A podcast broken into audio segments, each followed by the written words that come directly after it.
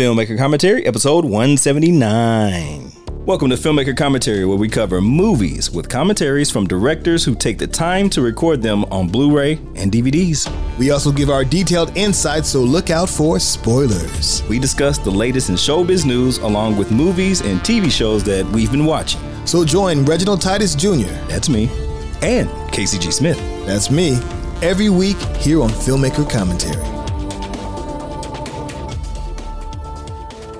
Welcome to another episode of Filmmaker Commentary. I'm Reginald Titus Jr. I'm joined with. Casey G. Smith. Welcome back, sir. Good to be back, sir. And today we're talking about Back to the Future, 1985, uh, directed by Robert Zemeckis. Yes, sir. Did he, he helped write it too, so he was co-writer. Yes, right. Him and Bob Gale. The two, the two Bob Bob, Bob and Bob. Bob, um, what was the budget and box office of this masterpiece? yes, sir. For those of you who don't know, this is one of Reginald Titus Jr.'s favorite Yeah. films. He has a poster That's of true. it in his home office. Absolutely. And now I got some more paraphernalia, thanks to you. Hey, the look at birthday. Yes, sir. Um, definitely on the top ten. There we go. So this top ten film for Reginald had a budget of nineteen million dollars. Oh, And, and from that, it grossed worldwide three hundred and eighty-three million dollars. Wow, that's more than a win. That's the Bob's. Y'all whatever you want to do, we'll support you. Yes, that then it was it was it was timely the when, when this happened and it hitting those numbers because they they had written a couple of things, some things for Spielberg and nothing had quite taken off. Yeah. until Zemeckis did uh, Romancing the Stone, Yeah. and uh, now they're like, oh hey, well what else you got? What you got, pal? Why don't you guys revisit the script? You guys have all rejected studios. The back the, the time travel one. Yeah. So yeah, it, it worked out quite well for them. And this did open on July 4th of 1985. That's fantastic. So we're so this is you know, we're we're as of this recording, we are in late July Yeah. of 2023. So we are see how many years out are we from this? I think it's 2023. Are we in the future or in the past? It depends on when you're listening to this. Yes. So as of this recording, this film released 38 years ago. So we're coming up on that Wow. 40th anniversary Wow. in uh in uh, you know a few years. That's wild. Uh, what kind of awards did this film get, and kind of what was the sentiment at the time? So when this thing dropped, it was everywhere. It was it was it's one of those films, and again, it's one of those films that man, every every decade has its its its great films and Yep. films that hold tight. And I'm, I may be a little bit biased because I am a child of the '80s. And sometimes things we see in our youth Yeah. just grab us. Yeah. Back to the Future is one of those films that when it dropped, and especially it, it capitalized so well off of the, the the known factor of one Michael J. Fox, who was mm-hmm. a, a TV star on Family Ties, mm-hmm. who had already done Teen Wolf at the time, which is kind of a I feel like a, Also, one of my I liked that at the time. Uh, yeah I dig Teen Wolf. I think Teen Wolf was like one of those cult classics, Yeah. as well. But Back to the Future box office smash. It it just launched Michael J. Fox into a whole nother level. Um, so yeah, much love on this film when it dropped. Wolf, wolf, wolf, wolf. Guys, I'm not gonna play the wolf, okay? Give me a break, guys. the coach was like the worst coach ever. He was always chewing that gum. Smacking. he was smacking that gum. So uh where's Wolf? All right, so Back to the Future. Yes. Uh, was nominated for multiple Academy Awards, including Best Writing and Screenplay, uh, Best Sound, as well as Best Music and Original Song by Huey Lewis and the News with the Power of Love. But it won for Best Effects and Sound Effects Editing. Yeah, absolutely. Um, to add to that, I was listening to like just the first 20 minutes of the film, and in my headphones, I was on the laptop looking at some of it. And when um, that first shot, when we were like kind of just floating around in the room of clocks, you can hear it like going through your left ear, going out to the right. I was like, dang, they are good. Now, I don't know if this was like remastered. Remastered. Yeah, I don't know if this was remastered like that or if it was originally done like that, but either way, it was a nice little touch. Very cool, very cool. And I'm I'm, I'm curious how much remastering has taken place from from your copy of the Blu-ray versus my copy of the Blu-ray. Mine's from like 2011. Mm-hmm. Yours from 2015. 2020. Oh, excuse me, 2020. Mm-hmm. It's pretty, you know, nine years later. Mm-hmm. Who knows? Who knows? And who knows how much change came from when the the original versions of the Blu-rays came out? Probably in probably early 2000s, maybe. Yeah. because the format wars were were happening in the early 2000s. So I'm I'm gonna I'm gonna say as as early as yeah 2004 2005 mm-hmm. it probably had its, its first Blu-ray of Back to the Future. Nonetheless, but yes, the, this film won awards and it had a whole lot of love. This is a beloved film. This is this is this is a, a a- what I feel is, is a timeless film. Yeah. I think you can show current generations they can watch this film and and they they, they get it. Yeah, my They- kids love it. I, I can see why. This is this is a it's a and and it's the pacing is perfect. It's true. There's there is not like a, a, a dull moment. It just moves, just bop bop, beat beat beat beat. We're going, we're going. Mm-hmm. Hey, we're done. Absolutely. They like part two, I think, the best. Ah, I'm looking forward to to revisiting that. I hadn't watched this. I hadn't watched this film in a long time. Really? I thought I had watched it recently. Good for you. So you had a different experience this time. It brought back a lot of memories. Yeah. I, I, I Some not, stuff I forgot about. I think I may not have seen it since I was a kid. Maybe I would see it pop up on places, but Yeah. But just to sit down and intentionally watch it, Yeah. that's different. I was like, man. But I remember watching as a kid, and yeah, that stuff stuck with me. But don't want to dive into spoilers just yet without Yes. giving the warning. Yeah. But yes, that's uh, box office and awards for Back to the Future. Indeed. But before we talk further about Back to the Future, let's talk about TV, news, and movies watched.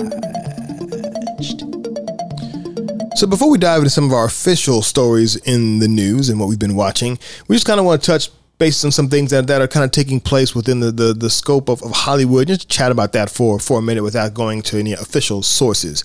So obviously we've all been following what's been going on with one Jonathan Majors and his uh his his now ongoing trial. Um and just I mean I, I follow I follow this I follow it I, f- I feel pretty closely I, I, I go to continual sources like Cosmic Wonder and everything always on YouTube because they're they're constantly reporting about it and they give quite a bit of facts and, and details surrounding the the case and um yeah, you know, obviously Majors already showed up for his original or first first appearance. You know, uh, boot up with one Meagan Good.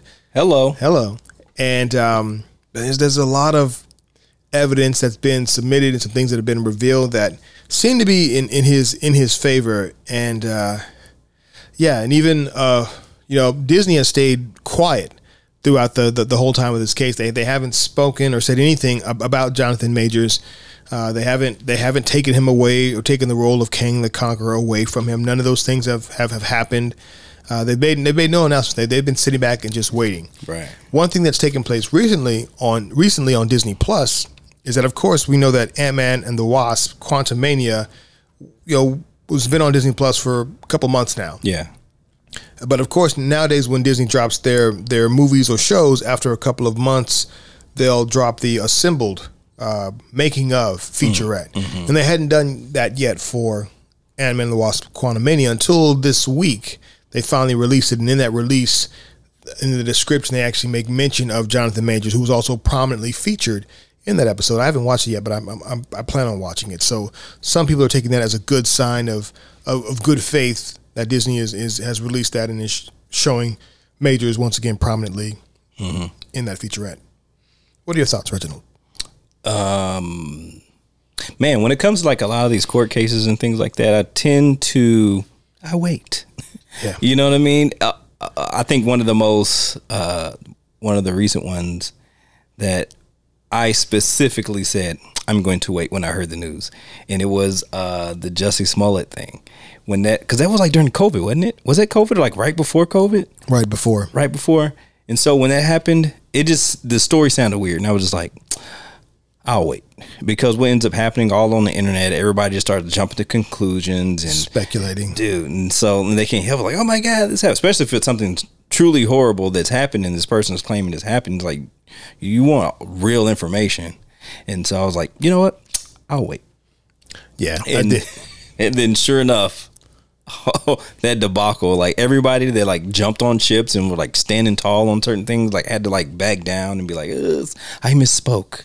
You know, I don't want to be in that situation. But yeah, when it comes to this, this was also a situation where was like, you know what? Well, I'll wait to see the actual evidence. And you know, when when the cameras, there's so there's so many cameras now, especially with everybody surveilling everything. You know, from your phones, Everybody's paparazzi too. yeah, the police they can pull everything off your phone now. They get access to all that information. You got all these rings. You got everybody's being surveilled. So it's uh it's very difficult unless you got some type of technology to get away with certain things. Yeah, for real. So it's um, yeah, so it's going to be interesting to see. I mean, Yeah. obviously, uh, Jonathan Major's team they've presented quite a bit of evidence that on the surface looks looks favorable for him, but you know, once everything is done and the testimonies are, are heard, uh, you know, then you know the decision will be made. So you know, we're we're, we're staying uh, we're staying abreast of that situation, what takes place.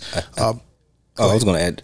I, I do think it's unfortunate that people don't, corporations specifically, don't really give a chance. You know, uh, to certain people, it's just like, hey, we're gone until, until we figure out what happened, and they'll probably be gone forever. You know, they it's like court of public opinion. You know, you lose money if you're accused of certain things, even if it's not true. Yeah, which like- we don't like know. Guilty until proven innocent. Yeah. in some regards, because again, Majors lost. He he had a, a um, commercial with the army that, that he had done that that was just starting to drop. That got pulled. Uh, he lost some roles in in in, pro, different projects, if I'm not mistaken. He also his his PR team and his uh, I think the the the, the people that were representing him. Yeah, that's Um, right. They jumped out. that they his management team. That I think it was like they they dropped him. It's like wow. Nonetheless, uh, Loyalty. yeah, we're, we're staying abreast of, of that, but also on, a, on, a, on a, positive note, we as of this recording, um, obviously Jamie Foxx. You know, many of us, many of you have probably heard, of course, that he had been kind of out of the public view, that he had had Right. some kind of medical incident that had taken place. A lot of speculation around it. Uh, you know, his daughter made some statements about just you know that he's you know, well, kind of they kept things kind of close to the vest. Yeah. But Jamie Foxx came out on social media and made a statement, gave everybody an update.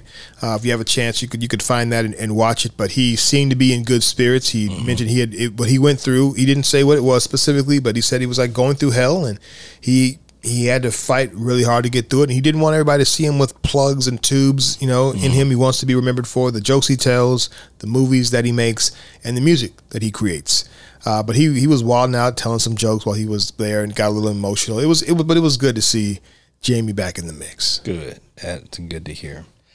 Uh, from an official news standpoint, uh, so obviously one of the big things happening today, as of this recording, uh, is the, the the the big strike happening. Yeah. And with the, with SAG and AFTRA. Those those are the t- that's the, the kind of the combined uh, actors guild, the Screen Actors Guild, and the American Film. I forget what after stands for. I'm, I'm- oh, oh, American Film, TV, and Radio Association, possibly. But yeah, but they they a couple years ago they they combined together. They used to be two separate ones, but then they combined together. Uh-huh. But that's the guild for for for the actors. It's their union, Yep.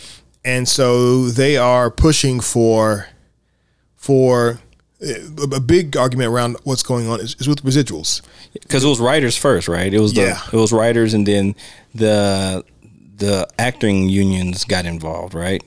As part of it, I don't. Well, I or haven't in support of, or The, no, this is like they, the, the the actors had their own thing going on with the Okay. studios as far as what they want. I can't speak to what the writers wanted, but one of my one of my friends, she's she's she's an actor, and then recently had like done a role again in a either in a show or that was kind of gonna be coming about. Yeah. but she posted something that I saw today where she was like laid out specifically what like the actors were asking for, mm-hmm. and it was really well done. She's super smart, and so she mm-hmm. laid it out. I was like, oh wow, like what they were asking for because obviously residuals were were a big part of what an actor would, would get from writers taking a- too. right? And so those things have changed with with streaming. So the thing is, in the old model with the TV networks, it was a lot of money, you know, royalties, everything was like for years. But because of streaming, it's just a, it's a totally different business model, and so the checks don't look the same as it did for like the TV network because you had all the advertising, you had the t, you know, you had all those advertisers that were like running all this stuff, so you could actually the business model actually you could afford to do that. With streaming, all the money is just coming from subscribers. Uh, unless it's like a you know a, a, a AVOD kind of model where there Sure. are some advertisements on that one, but for the most part, the major ones they're just subscribers, you know, and that's how they get their money. It's not advertisers involved. and that that's all good. Like Yeah. again, I definitely definitely like the game has changed Yeah. with the way streaming works. But right, these actors still these actors are still putting in the work and still performing. Um, and what they're asking for is like two percent, like a two percent bump. I think is what they um, what they're asking for. And there's there's some other things with healthcare and other things like that. But uh, but it's like the studios are, are, aren't looking to budget all, and they and it's not like the studios aren't profitable in making making money Right. you know, because they, they they are like like no nobody's got a huge. Like some may be taking some some L's, but their models are going to be profitable over time. Right. Uh, these are these are major corporations, and so it, it it was interesting to see that kind of laid out. And also the other thing is AI rights, artificial intelligence rights, and and so as she put that. Uh, one one of the things I, I had read about was that Netflix is one of the kind of the, one of the biggest kind of offenders, if you will. Uh, That's a strong word. Oh, let's say offenders. Yeah, well, Netflix is one of the biggest offenders when it comes to those residuals. Oh, And what what was interesting to me of not paying them out, or of that, like kind of really being in favor of seeing it increase for the uh, for the talent. oh, okay, got it. But on the the most recent season of Black Mirror, Mm-hmm. I don't know if you've watched any of it yet. Ah, not yet. Okay, That's so all yeah, I'm not. I'm. I'm. I'm, I'm gonna be, totally forgot. I'm, I'm gonna I be need to- very be very careful about this. So, but on the most recent Netflix season of Black Mirror, the very first episode is called "So and So is terrible." Something like Yeah. somebody's terrible. Okay, I'm trying to be spoiler, but I'll, I'll just say this. Is it the first episode? yes, the first episode. You can go ahead. You can spoil it a little bit. Um, I'll, I'll, I'll say this. It it deals with this specifically. wow. It it yeah. There's a specific point where it deals with AI rights and actors. Because you're taking, because basically it's like their likeness, being able to use their face, their voice. Yeah, in digital, that. like Because you can take like- somebody completely out of a movie when you're doing that. Well, they're saying that even if like if, if they give their rights to something digitally one time, then then they're able to take those assets and then repurpose them without paying and compensating the actor again. It's kind of like what CGI is. You know, once you build the world, you can kind of always come back to that world and use it over and over again, and it keeps the production low. Yeah, but I'm like, again, take somebody's likeness and and be able to use it in perpetuity. Nah, son, not for a one time fee Mm-hmm. Right. and not not without or not without residuals. Like, uh, nah, I don't think so. Like, Right. again, like you, you know, obviously people in the music industry have dealt with those kind of things. for- Absolutely. For for a long time, right? You make the music. You know, we you know Taylor Swift went through her whole thing, re-recording everything. Mm-hmm. Uh, so yeah, I, I don't I don't blame them for for wanting to to push back because if they, if they don't, it, there won't be any any change, and that's you know part of the the nature of it. Yes, the Mm-hmm. model has changed, but they have to also push in for their change within the model. okay? Absolutely, and that's okay. that's the whole point of having a union, making sure that that's why you pay all those fees for those freaking unions for sure. to fight for you, so you can continuously get paid. Uh, under, understandable, you know, especially when it comes to image likeness. You know, the one thing I've been following with the sports and all that, how a lot of the kids are now being able to actually get paid for, their, image and likeness. You know, especially like in a video game, like back in the day. video games, jerseys, anything uh, they can use their face to sell. Um, like to put a poster up into like a restaurant, a local restaurant, whatever their school is. Controlling their brand, Yeah, and get paid for it. Imagine that, you know, because everybody else has been getting paid off their right? Off their talent, off their likeness. Yeah, and so uh, it, it's time for change for a lot of things. So I, Yeah. I, think it's awesome. paradigm shift. The crazy thing, uh, not the crazy, but the shocking thing for me is when I saw Fran Drescher, who I don't, I don't know that well. I all I know is when I see her face, she was on the nanny back in the day. She had that that that funny laugh. Mm-hmm. Oh you know. yeah, what about her? She's like the president of SAG.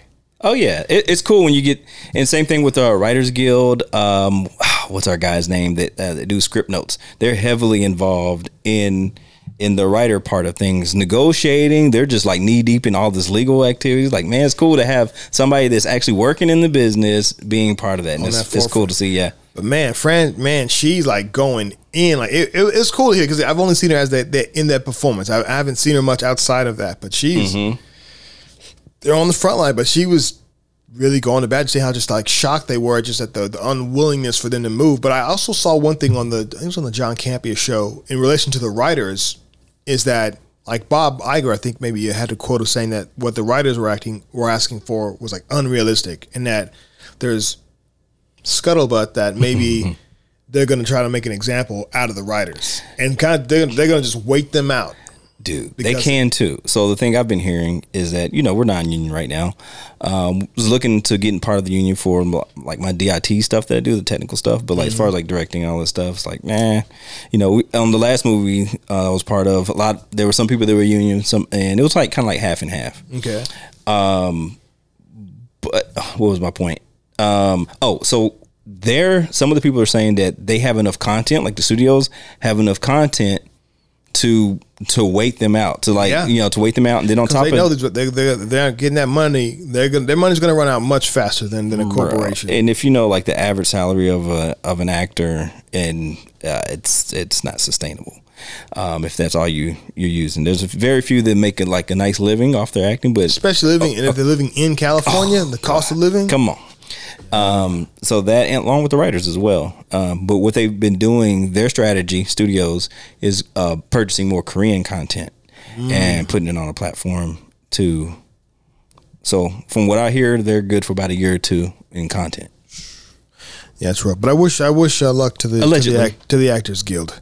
But yeah, so I just wanted to share that, and then lastly in the news, just want to share that of course, uh, according to Variety, uh, Barbie towers over the international box office with 182 million, and Oppenheimer ignites to a huge 93.7 million dollars. Yes, the most boring. thi- This could very easily be one of the most boring movies ever. What, Oppenheimer? But bec- yes, but because Christopher Nolan did it, I he could he he just figured out how to make this thing interesting. I'll tell you this. I've I've I'm interested in seeing this film. Like I, I didn't watch his the previous film that he did that was based on the war. Me Um, neither. Yeah, I did. I didn't. Maybe one day I will, but I didn't. But I've, I've watched like all of his other films. Yeah. this is one of the few ones that I, I didn't see. But this one, I am interested in seeing. Yeah. Um, and there's a lot of hype too. Yeah. I don't know if you remember. It was like maybe a year ago, and they were like doing like this little countdown. It was like going forever. It was like for a week. Mm. It would just say Oppenheimer, and then it was just like a, a time clocking tick. That was time clocking down, and I was like, "What is what's going on here?" Uh, the I've I've had interest in the kind of the atomic bomb situation in history ever since I was in a, a U.S. history class my freshman year of high school, and I had to do a paper. I did a paper on the bombing of Hiroshima and Nagasaki. Yeah. and the two bombs they used, the Fat Man and the Little Boy. Uh oh. Uh, one was a hydrogen bomb, the other was a plutonium bomb. But just these things just, just stuck in my head now, and, and then and just seeing as you know, You did the research school- too, man. You're you know writing those papers. That stuff sticks with you. dude. But seeing the devastation, like after the fact Mm-hmm. of like blast so intense that it literally burns people's shadows onto the wall. Yeah. Like what? Like that that kind of heat. And they say if if a nuclear bomb ever drops, like if you know one is dropping, don't look at the blast site because the the the, the light is so bright it can blind you. Like literally blind you. Like you're supposed to look away. I've, I've watched some TED talks on this. Holy that's that's pretty frightening. It's that intense. It can literally blind you. That's like godlike uh, power, Yeah. and uh, to have that in the hands of humans is And not- Oppenheimer Oppenheimer gave it to us. It's like wow. But it's also why it hasn't been used since. You know? What have you done? Yeah, and even the, the the fallout, right? We talk about fallout and and of what it did to those towns, and and Japan was like, Yeah. "We're done, we're we're done." Like it's that like that's that's bad, man. It, it's bad, but uh, but there's a fascination behind um, these you know, these powerful nuclear nuclear uh, capabilities, and it's why we people are always, you know, cautious and scared about them, and especially when you deal with superpowers. Yeah. You know, like United States and Russia, China, North Korea, uh, South Korea, um, and why you know, like when other countries are trying to enrich plutonium, people get like, "Oh, hey, what are you doing over there? What are you doing, Iran? What are you doing, Iraq?" And why these things get so touchy because the devastation power is, Yeah, the nukes fly, like it, it can end, everything. The bomb doesn't have to strike on your city, just the fallout of what, how the winds carry the the the nuclear waste and radiation, the clouds of smoke that'll form out here. There's multiple ways that this kind of devastation can can kill people, societies, and just make life miserable. Nonetheless, Oppenheimer ignites ignites to a huge ninety-three point seven million dollars That I have to go. I have to go watch that uh, in the theater. I have to watch it in the Maybe theater. IMAX. And then even with the Barbie film, like before it had all this hype when we first originally were talking about it, I was like, Greta Gerwig, you know, she's Exactly. directing it. Lady Bird. Yeah, I was like, okay, we're I know who that is because we covered it. And um, was like, all right, I was interested before like any of the images came out. Just like this, this will be interesting. I think from Greta's perspective. And sure enough, though, uh, you know, it has caught its wave. It's pop, like it's like pop now. You know what I mean? Yeah. I Well, I mean, think of course, pop, Barbie's pop, but like Barbie's mainstay, man. Yeah. Yeah, but it, it's it's it's it's an interesting thing when those things can, you know, kind of hit a cross section, Mm-hmm. and also like have something to. I, I feel the the film's going to have something to say as well, um, which I know I'm I'm assuming that's why Greta Gerwig wanted, wanted to do it, and even even Margot Robbie as well. Yeah, and, and I think honestly, the American uh, public is wanting some new stories. You know what I mean? Instead of the same like kind of IP stuff. Even though this is IP, but um, just yeah, something that's different. But I, I feel like the story isn't that much different. You know, it's fish out of water. It's you know a discovery. Then you come back to tell everybody what coming, you learned. Coming of age. Coming of age, boom. It, that's it's got it written all over it It's a love story. and it, and it's got an adventure part of it. Um, uh, it's got like some of that some of that class and kind of like the racism stuff is like, oh, you're a plastic person or you're a real person and all that stuff. Uh, but anyhow, I do want to check it out. I was like, okay, I think the American public wants something a little different in the theaters. Yes, sir. Yeah. What else? How how has Flash been doing? Uh, terrible. Oh, the, the, the, the, unfortunately for the for the Flash, and I, I feel really bad for the Yeah. for the film. It's considered one of the I mean one of the worst flops. I had no idea, dude. Like I, I had heard something on like YouTube about it, but I hadn't really been following the numbers. I went to the theaters and saw it. I forgot a few episodes back. I had mentioned I went to go check it out. Um, but I didn't expect. uh I didn't expect it to flop though. Neither did I. Remember, like all the hype with uh was it Tom Cruise or was one of the other actors saying they seen it? Tom Cruise and also our, our writer guy. Um, what did he write? uh, he oh man, so he wrote um, it. Oh, oh, okay. You know, man, what's his freaking name? It is. I can see I can see his face. I keep wanting to say Steven Oh, Spielberg. Stephen King? Stephen King. Okay, I thought when you said it, I was thinking screenplay, not the actual original book. Yeah. So Stephen, Stephen King, King, he saw he saw it in advance for it, and he was like like raving about it. What? Yeah. Yeah, I watched it. So it's you know it's uh, estimated two hundred million dollar budget budget, and so far it's made two hundred sixty eight million worldwide, Okay, I guess. and that's after being released back in June. Okay, That's not good. it's not good, but I, I was thinking it was it would have been less, like fifty million, and we're we don't know But what we're gonna I mean do. that's that's not even like hitting the the budget. I mean, two hundred million. We know the the marketing at least sixty eight million because that first that first spot hit on the Super Bowl. yeah. The very first peak of this was That's the right. Super Bowl advertising. So that alone, Wow. we know. I mean, it's And we were excited about it. You know what? It is a flop because we were excited about it. Everybody was Very talking about excited. and there was a lot of hype.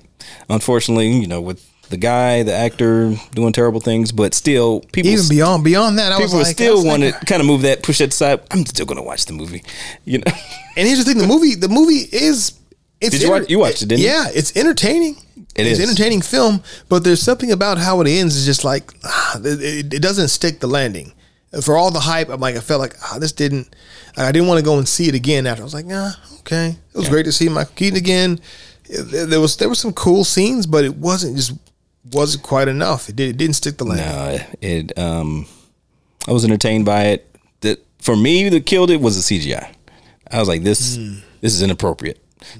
this shouldn't, this shouldn't be this bad. But also on the flip side, you know, For 200 million, it shouldn't be that bad. I'm sorry. on the flip side, though, with DC, uh, uh, honestly, in the phase of a, of a soft reboot, Yeah. it kind of doesn't really matter. I mean, cannot canonically it doesn't really matter because like with with James Gunn, the Reigns, the, you know we're gonna have a new Superman. I assume we're gonna have to maybe have a new Flash. I don't know if they're gonna stick with Ezra Miller, but I don't think Ben Affleck's gonna be back. I think I think there's gonna be a new Batman. We got Robert Pattinson, but he's not a, he's not a part of this whatever universe. He's standalone.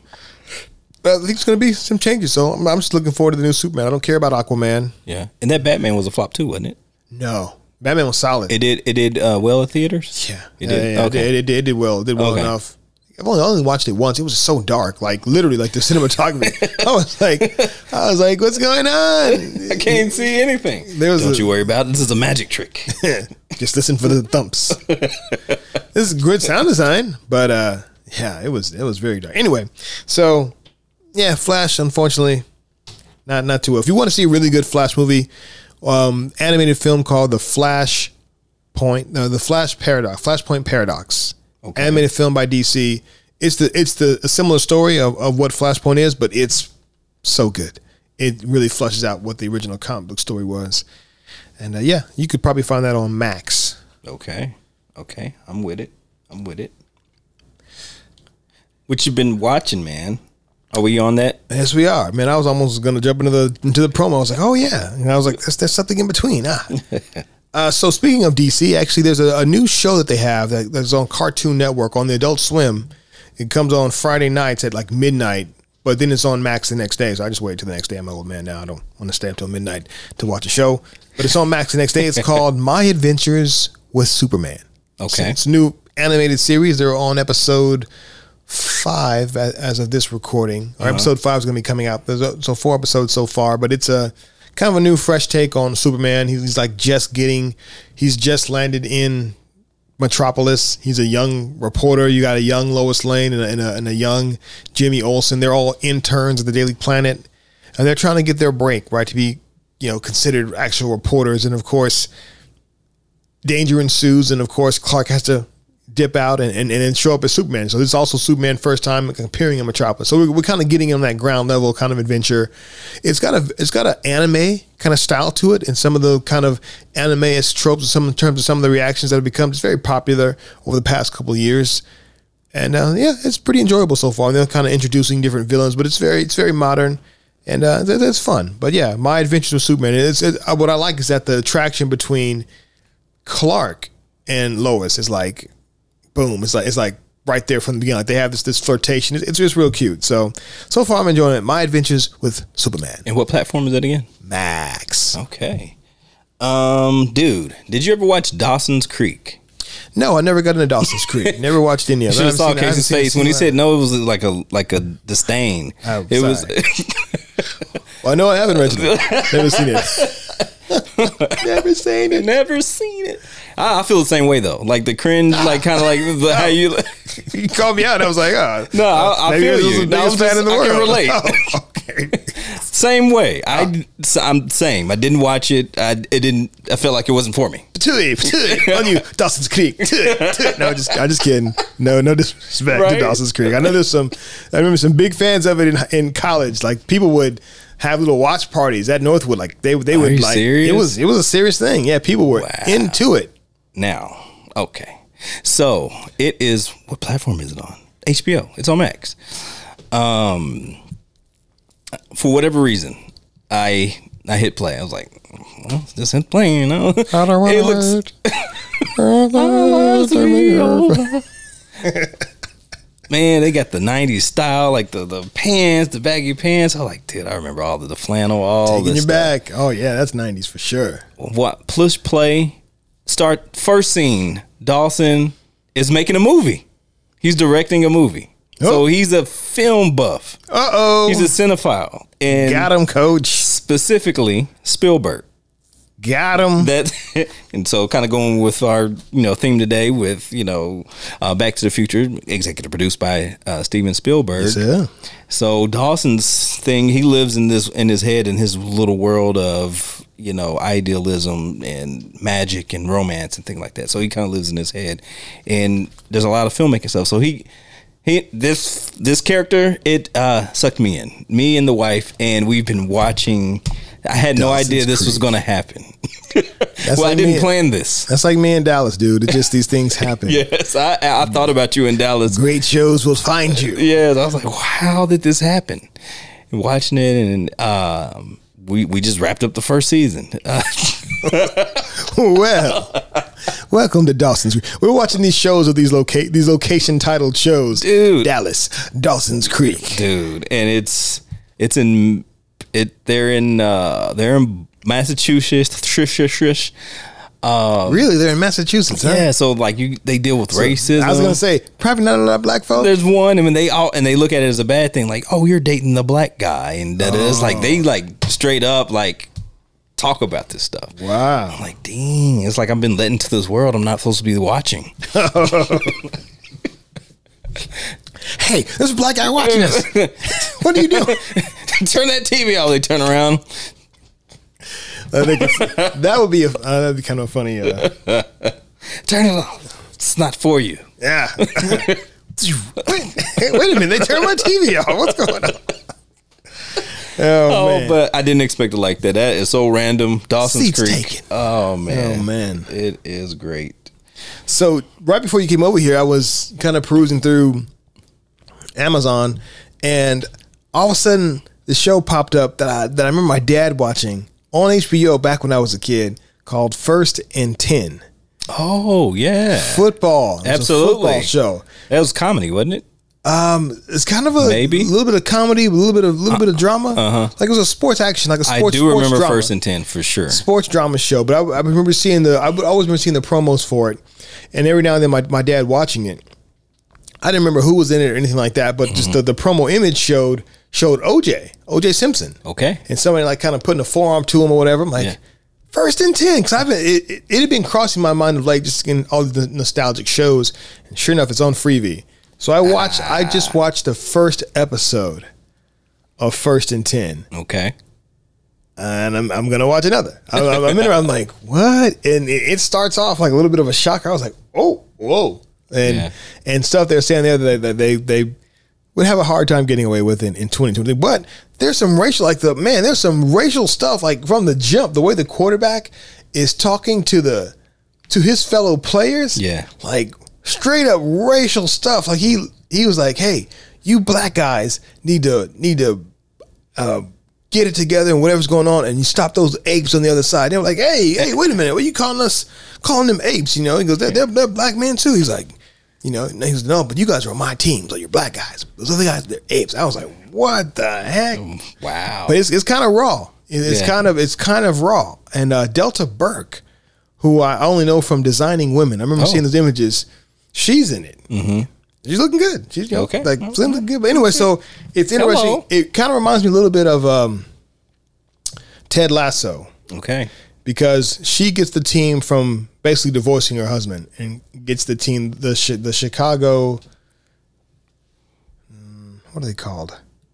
Bullets. Mm-hmm. I want to say, or maybe it's the California Bullets. Their dances are called the Bullets, Okay. which is you know fun. To, anyway, so yeah, so I I just watched the first episode of First and Ten. First and Ten. Probably gonna check out check out a few more here and there.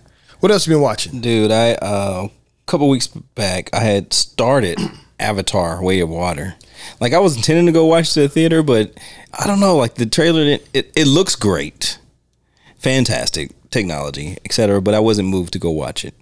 Um, so I started watching. It's a long movie. It's like three hours and I think nineteen minutes.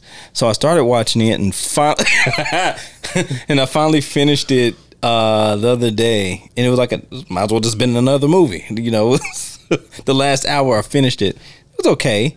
Was it worth your time?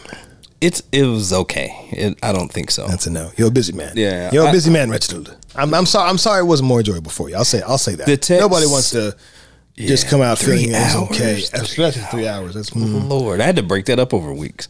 But um, And so from a, that for years. so so from a technology standpoint, it's so well done that the CGI is like seamless. Like it feels like these people are real. Hmm. It's it's that's a marvel within itself. Um, but like story wise, it's like okay, we've we've done this. We're just doing it on water. you know what I mean? So it's like it's the same. s- See it again, Yeah, but on water. yeah.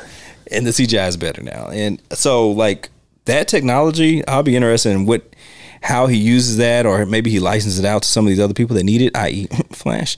Um, because He de- he de- I know he developed new technology to make that film, new new cameras, all kinds of stuff, Absolutely. to pull it off. I mean, again, I don't bet. I've learned not to bet against James Gunn. it looks it it's so it looks real. It, like it tricks your brain into thinking these fools are actually Na'vi people that are running around like these people exist. Like that's how good it looks. Um, but yeah, I think that technology, if he license it out and let other people use it, um, you can tell some more stories. But anyhow, I wouldn't really recommend that off top. But um, yeah, for technology reasons, it's okay. Okay, nice, nice. So one really high spot um, for uh, watching this week, and news wise, was learning that Invincible season two yeah. is on its way. It'll drop on November third of twenty twenty three. Yep. And with that, so Robert Kirkman, like this weekend, as of this recording, the San Diego Comic Con is taking place. So there's a lot of announcements that have been coming out. Won't dive into all of those, but I will mention that, as well as The Boys season five or season 4 That's going to be dropping in September. Okay. So some good Amazon Amazon um, action happened. Amazon Prime action. Um, with that, so today as or yesterday, no Friday. When did I tell you about this? Is that Friday night? Was that Friday? It was Friday Um, yeah, evening. Friday, Friday evening, right? So Friday evening, um, Kirk, James Kirkman. Mm-hmm. Is that right? Is it James Kirkman? I'm tripping. Uh, Robert Kirkman. There we go. Robert Robert Kirkman had made the announcement that when Invincible season three was coming, and with that, that same day they dropped Invincible Atom Eve. Yeah. which is a prequel story of the origin of Atom Eve. It's about 50 minutes long. Nice little piece, obviously totally done in the Invincible style animation. Nice little story. It's got it's got it's got all the things you expect. It's got her, you know, her her parents. You find out her origin. It's got the violence that we expect from the Invincible series, the Carnage. It's it's it's a nice little piece. It, re- it really is a nice nice piece, and the the very opening of it is pretty cool too. I've watched probably about four or five minutes of it so, So far. you've seen the opening then? So The I've opening- seen the uh, the woman who's pregnant. Yeah. and she's going through birth right now, and they're looking for where's the where's the kid? Where's where are they at? Uh huh. That's where I'm at.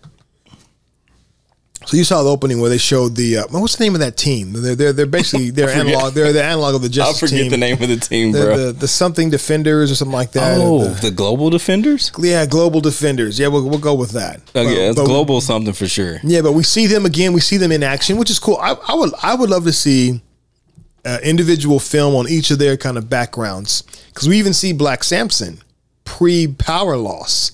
Yeah, it could be global. oh. The Global Guardians. I think that's it actually. Yeah. The Global Guardians.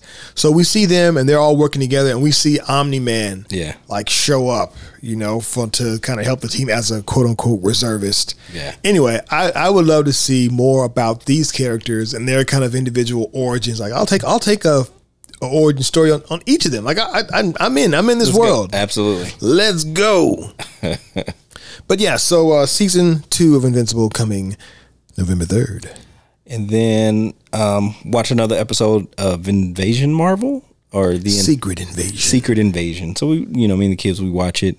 It's um, it's enjoyable, but it's just trying to like, hey, let's get this over with. That's- I'm trying to like, like, hey, man, just y'all should just drop this. Like, I don't, we don't need to wait a week for this. Just, just drop. If y'all haven't guessed it by now, Reginald is he doesn't like to to wait episode episode. he wants the whole kid and caboodle and he wants to binge it. yeah, absolutely. Binge through now. Especially like this has, like, I'm like, I'm not looking for like, oh, I can't wait for next week. You know, like the Captain America one, that one, I had there was some suspense there. I was like, when's that gonna drop? You know, we we're, we're actually waiting for that one drop. Uh, Widow, Black Widow, that one was the same way. Um, what right? WandaVision? WandaVision. Why did I say Black Widow? She had a not so great movie, but Yeah, yeah, yeah. I misspoke. WandaVision. That one. like, Black Widow. I know I didn't miss nothing. One, there was some excitement with WandaVision, waiting for that to come next week. You know, that true. one in Captain America, I was like, all right, you know, I, I can't. Oh, this is a good. Oh yeah, that's right. It dropped today. Or um, the Regina King Watchmen. Ah, you know, waiting for that. Like, you know, there was some suspense. This one, like, you're wasting my time. Just, just drop it so we can watch it and get it over with. you waste uh, you wasting my time. You playing games. Just drop it. Just, just, just drop it. so we can get it out. the- Get it out the Oh way. Oh man. You should just wait for the for them to finish it and then and then just bend right there. Right. You're putting yourself through these through these pains. right. Oh man. but I that's so forget about it. It's one. It's one of the ones like we kind of forget about. Like, oh, there's a new one that drops today. Okay, let's go ahead and check that out. every What- Wednesday. I think we're on the we only got like two episodes left. My God, I was like, eh, we can condense this. Like, I'm tripping. I thought it's been enjoyable so far. Yeah. uh, it, it's it's it's been building up. Seeing, guys, I don't want to give any spoilers away, but um, you know, seeing when you learn who is a Skrull, because that's the whole thing with with with Secret Invasion. It's all Yeah. about Skrulls have infiltrated our society, Yeah. and not everybody is good and nice like Skrullos. Not Skrulls. That's the world they're from, like Talos. Yeah. Um, and you begin to figure out who is a Skrull, who's not a Skrull, but even more so, who is a good Skrull Yeah. and who's a bad Skrull.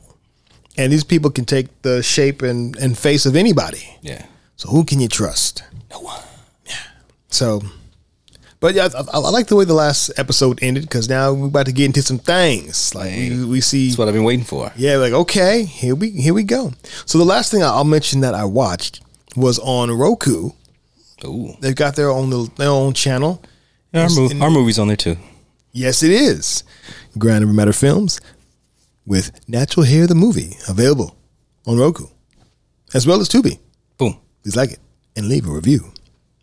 Now, speaking of there, while you're on Roku, you can also check out Weird Al.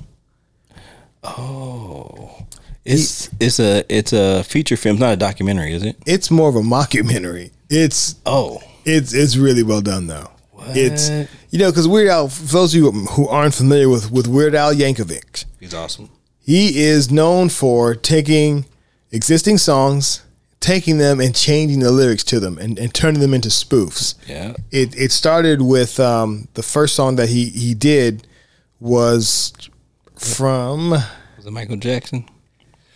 no it, no he did that that's like his maybe his third song. The first song he did was um, well the second song he did was was Queen's another one bites the bites the dust. He turned it into another one rides the bus. Oh. And another one on, another one comes on, another one rides the bus. It- It's, it's, it's pretty, pretty fun. I, I didn't even know that till I watched this. this- eat it. oh yeah. And so the, the funny thing about it is, like, he's all about making these spoof versions of people's videos. Yeah. But even his biopic is a spoof of his own history. I love it. He's like he's like trolling his own history, which is which is pretty genius, and Mm-hmm. it, it it goes to some wild places. And Daniel Radcliffe as Weird Al is is is pretty pretty awesome. Okay. But he's he's yeah just going places, and even Weird Al himself makes a cameo as somebody else. But uh, wait a minute, that's Weird Al right there. but it's it's a it's a fun it's a fun little romp. But it's it's it's it's wild, and he even yeah, it, yeah it, it's wild. But but it's it's spoofing other biopics, kind of bringing in those other tropes. I'm with it. But yeah, Weird Al on Roku. Yankovic. He had a TV, a movie called U, UHF. that I like that one. I don't know. I don't I've know. never actually watched it. Yeah. I want to see it. It's actually it's on Tubi or or Freevee. It's on one of those. So I'm gonna check it out. Maybe maybe next week. I was a f- I was a fan of Weird Al. UHF. I, I did watch that music video. That music video is cool because it takes a, a lot of artists that he hadn't spoofed yet and is spoofing them in that music video. That's what I'm talking about. Like Prince's Doves Cry. oh, that's right. he's spoofing the heck out of that in that video. It's like, man, but, but Weird Al has that hair where it's kind of got it's kind of permy already and curly. Yeah. So, He's but Jewish, right? maybe I'm not. I'm not sure. Okay. He looks like potentially. I, I don't know for sure. Mm-hmm. But I'll tell you what. I also kind of sent me down a, a, a rabbit trail watching some of his music videos, Yeah. And I don't know if you ever seen "Living with a Hernia." No. So he spoofed James Brown's "Living in America." it's it's pretty funny, man. He's I mean he's on stage and everything, and Yeah. and uh, and he's Weird Al's got some moves. I don't Yeah. know. I mean, like he's he's, he's trying to you know do his best James Brown, Yeah. and and he, Yeah. he and he always you know makes it silly, but he's busting a couple moves in the in the music video. But he's like living with a hernia. I might have seen that. I saw it once as a kid because you know Yeah. back in the eighties you had to wait for when the video would Absolutely. play. Absolutely. But uh, I, was, I was like, I was like, what is this? I knew, I knew who Weird Al was. I was like, what? He's, I was like, I knew it was clearly spoofing "Living in America." Oh, it's, it's, it's pretty wild. I'm like, man, it's. oh man, but yeah. So Weird Al on Roku. Feel free to check it out. one of the last ones I watched was I'm a Virgo. Did I talk about this last time? No, you did not. I'm a Virgo. It's um Boots Riley who did Sorry to Bother You. Yes, sir. So this is his um uh it's like Afro surrealism. Mm-hmm. It um it's weird. It's out there. Mm-hmm. About a I think he's 14 feet tall. Um teenager that's 14 feet tall and we follow his adventures of him a coming of age story.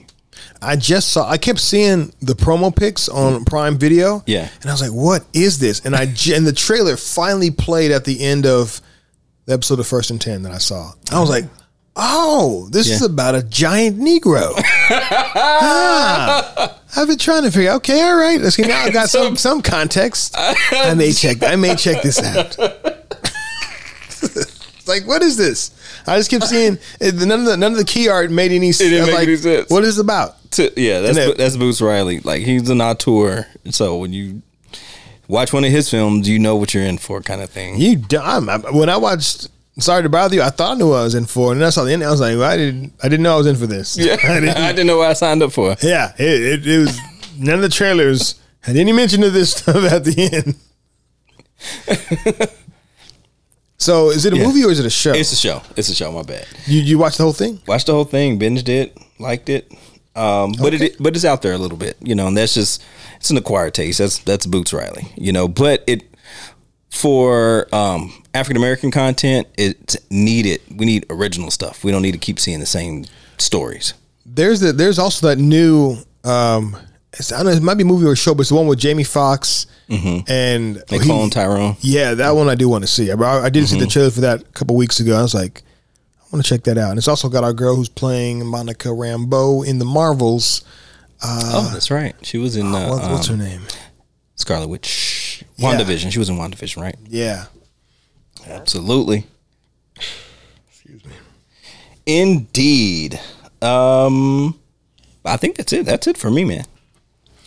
Yeah, and I'll, again, I'm still been watching The Chosen on Amazon. um, no. Peacock, Boom. which is fantastic. Again, yeah, you need a little Jesus in your life.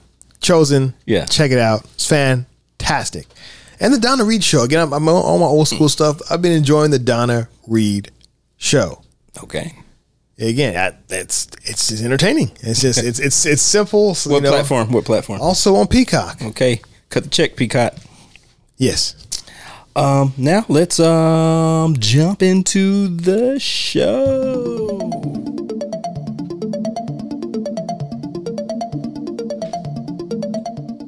Thank you for tuning in to Filmmaker Commentary. We're talking about Back to the Future, 1985, written and directed by Robert Zemeckis. And let me let us jump into the uh, Scenario. scenario. Synopsis. Yeah. All right. A small town California teen, Marty McFly, is thrown back into the 50s when an experiment by his eccentric scientist friend, Doc Brown, goes awry. Traveling through time in a modified DeLorean car, Marty encounters young versions of his parents and must make sure that they fall in love or he will cease to exist. Back to the future. And if this is your first time listening to Filmmaker Commentary, please know that there will be Spoilers. You've been forewarned. And you're going to introduce our cast. Yeah, so the cast of 1985's Back to the Future includes the excellent Michael J. Fox, Yep. the eccentric and wild uh, Christopher Lloyd, the lovely Lea Thompson, the enigmatic Crispin Glover. The talented Tom Wilson. That's all that's worth mentioning. There's some other people, but those are the ones we, we would know. And then also an early cameo by one Billy Zane, who's been in many a film, 80s and 90s fame. Okay. Um, back in the day, how did you watch this film? This film it came out in 1985. So when were you introduced to this film? I was introduced to this probably somewhere around 86, 87 via VHS, may or maybe on HBO. I may have watched it on HBO, but it was I was still early in my childhood, still in early elementary, and as a family we sat down and watched it and just was blown away. Same. It was VHS for me, and I was enamored by this movie, and uh, yeah, swooped in, ended up being one one of my top films of all time. It just has everything.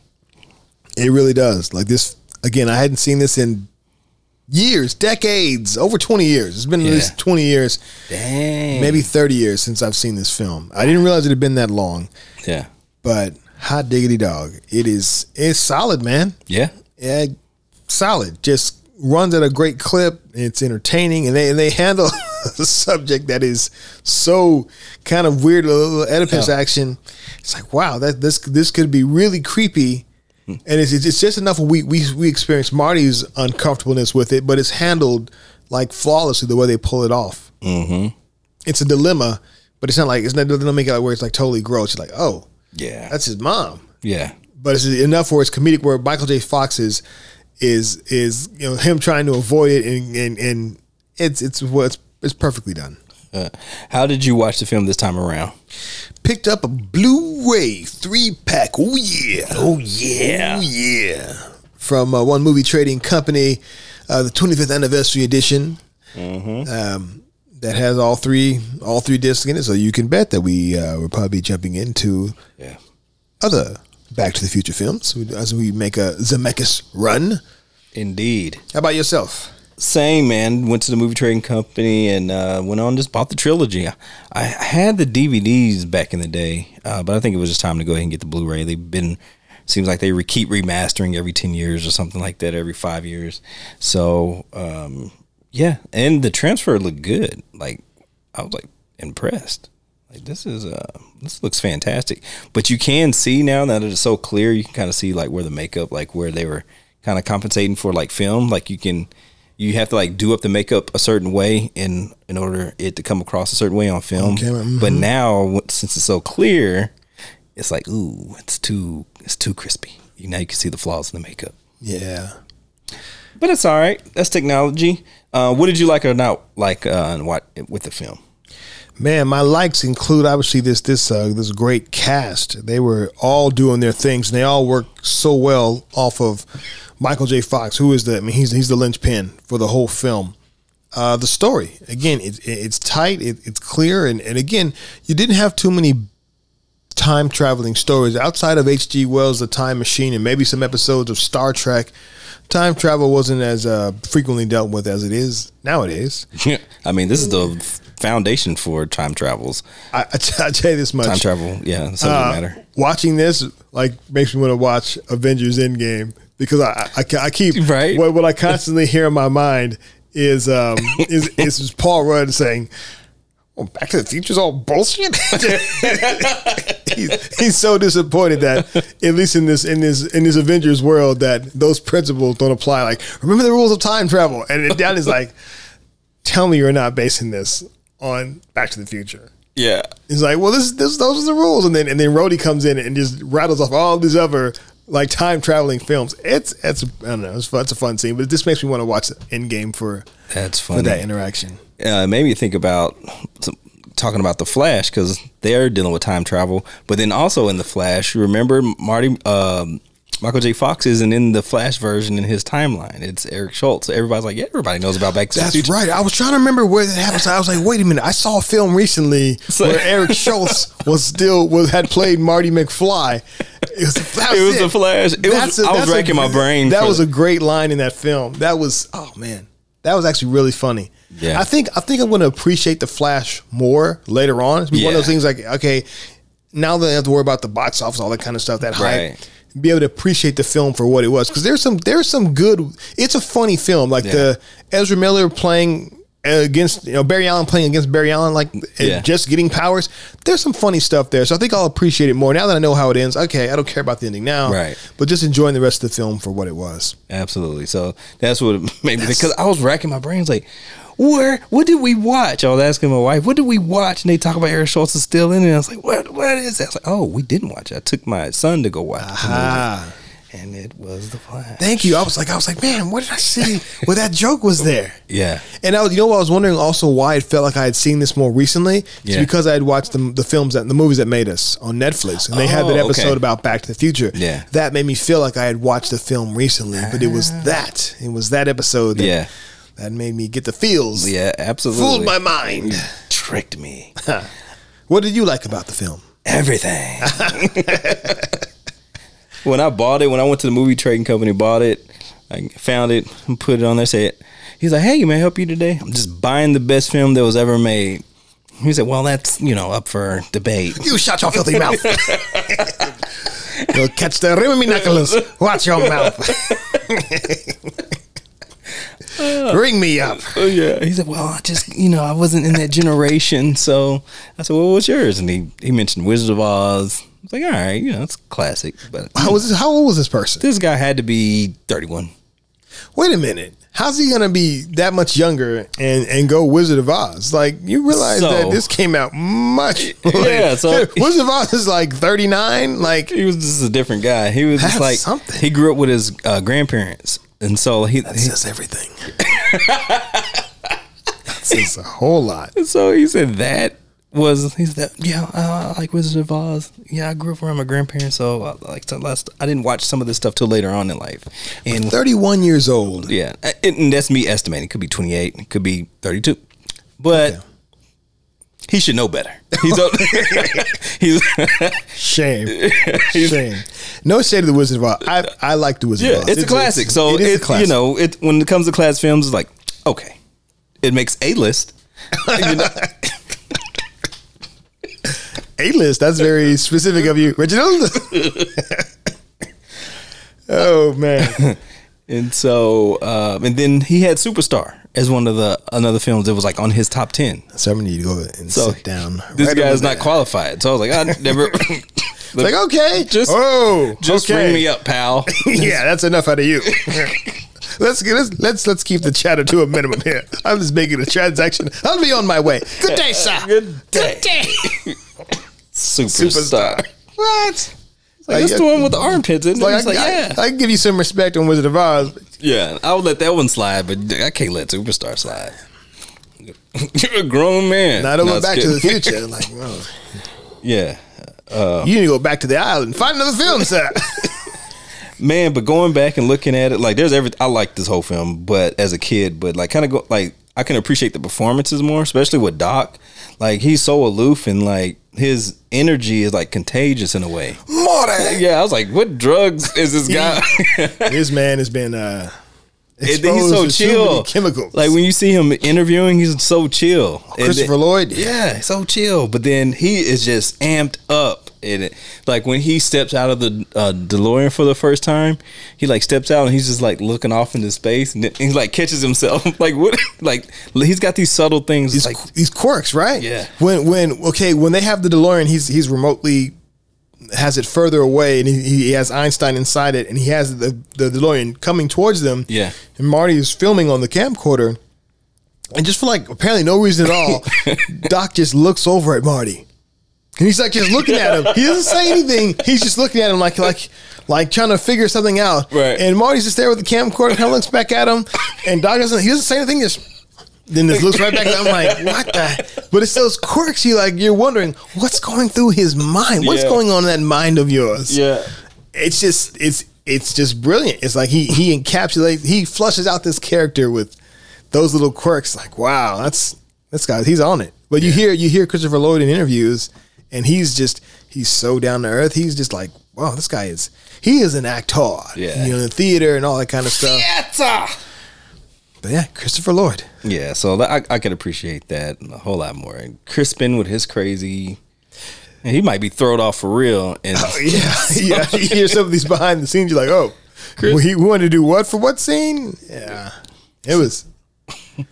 So, but I could, yeah, the performances. I appreciate the performances so much more. Especially, um, I didn't understand as a little kid. Like, man, they're older. How do they do that? Like, I didn't understand like the technical stuff behind all that. Lea Thompson. and I was like, wow, they're real young playing, Playing. older people. And not just not like just like senior citizen old. We're talking like middle, like mm, yeah, like they're in middle their forties. So, Yeah. like, man, they make them look old. I'm like, I'm, I'm in my forties. Like, oh, hey, we look a lot different than when we were eighteen. that's true. People are, but people are taking better care of themselves, like how they handle that, how they is handle 40. forties. For- Thir- thir- the- the- back in the day, thirties used to be like, oh, you're in your thirties now. but Lea Thompson in particular, the way she handles her herself, Yeah. in her forties, uh, as, as as a mom of, of three, So there, Kind so of cru- crushed dreams almost. she played three different versions. So she's playing her younger self as like I'm innocent but not really, pretty, and then she plays the overweight Alki, uh huh. and then She plays the the judgmental overweight Alki, yeah. Like super judgmental, and Oh then yeah, the hypocrite. I don't like that girl. yeah, When I was her age, I never was in the back seat of a car. She said I was never in a car parked or whatever. Yeah. like- and then Marty's like kind of looking like, why would she say parked? Like it doesn't make sense. Like, but that's what they called it. Mm, parking. I've parked before, you know. so, uh, so be, being very judgmental, overweight, drinking, and like just looking horrible, and then Rough. to being like the open, free, you know, Living successful. You're living the best life, successful, happy life as a married, as the same age but married. So like a healthy version and a not so healthy version. Man, let's be honest. She initially, you know, the version of uh, McFly that she married, he was a loser. He was a Oh man. he was a man. Like Man. he had he had that moment. Yeah. That was it though. It was like, but but yet in What moment? Well he well so I guess it was different though because the time changed. Like when they got together and met, they they never they they just went to the dance naturally because the car had hit him. She took Yeah. him in, and then they kind of connected from there. So yeah, he- so that's he- their love story. That's where it started from Exactly. him being hit. Yeah. In that in that version of time, he never had that moment where he decked Biff. Never happened. Yeah. So he always was just under He was always bullied. under Biff's thumb. yeah. Like his whole freaking life. Like stayed in the same town. Like you and your bully go to work for the same company, and your bully is your boss. Hello, McFly. Oh man, that's just terrible. I know. Got I you know. doing his work and. Oh. And still using the same lines. I need time to, to retype this. You know, your your you know my reports in your handwriting. I'll, I'll be get fired. You want that to happen? Do you? oh man, and just no no, not good with conflict. I'm just not good with conflict. dude. Like man, that's That's rough. That's rough. It makes you think. oof. This whole this whole movie makes you think about your life and the choices you make. Um, so that's what I do like about it. This is one that makes you think, like, man, what if I would have made this different decision in my life? Well, how would it have panned out? Who should I have punched in my past? Uh, that- for real. Like, hmm. Should have laid had a couple of more knuckle sandwiches. Yeah, to- be in jail. You know, it's like. eh. yeah, for real. Yeah. Assault. Huh. Because a lot of people don't talk about this, but when you knock somebody out, a lot of times people die because their head hits the concrete. Oh, assault. Yeah, Murder. yeah, literally. Yeah, I was just standing up for myself. yeah. But when you hit them, they fall like a bag of bricks, and they and That, yeah, that that extra impact. Again, when Marty just stopped the car and he stumbled back, I, I like the way they portrayed how his how he his body hit okay, but it's his head. and thump. that's exactly how people die. that was all that was needed. You know. Yeah. Again, when anyway, yeah, yeah, that was that was that was that was that was true. Concussion. Yes, sir.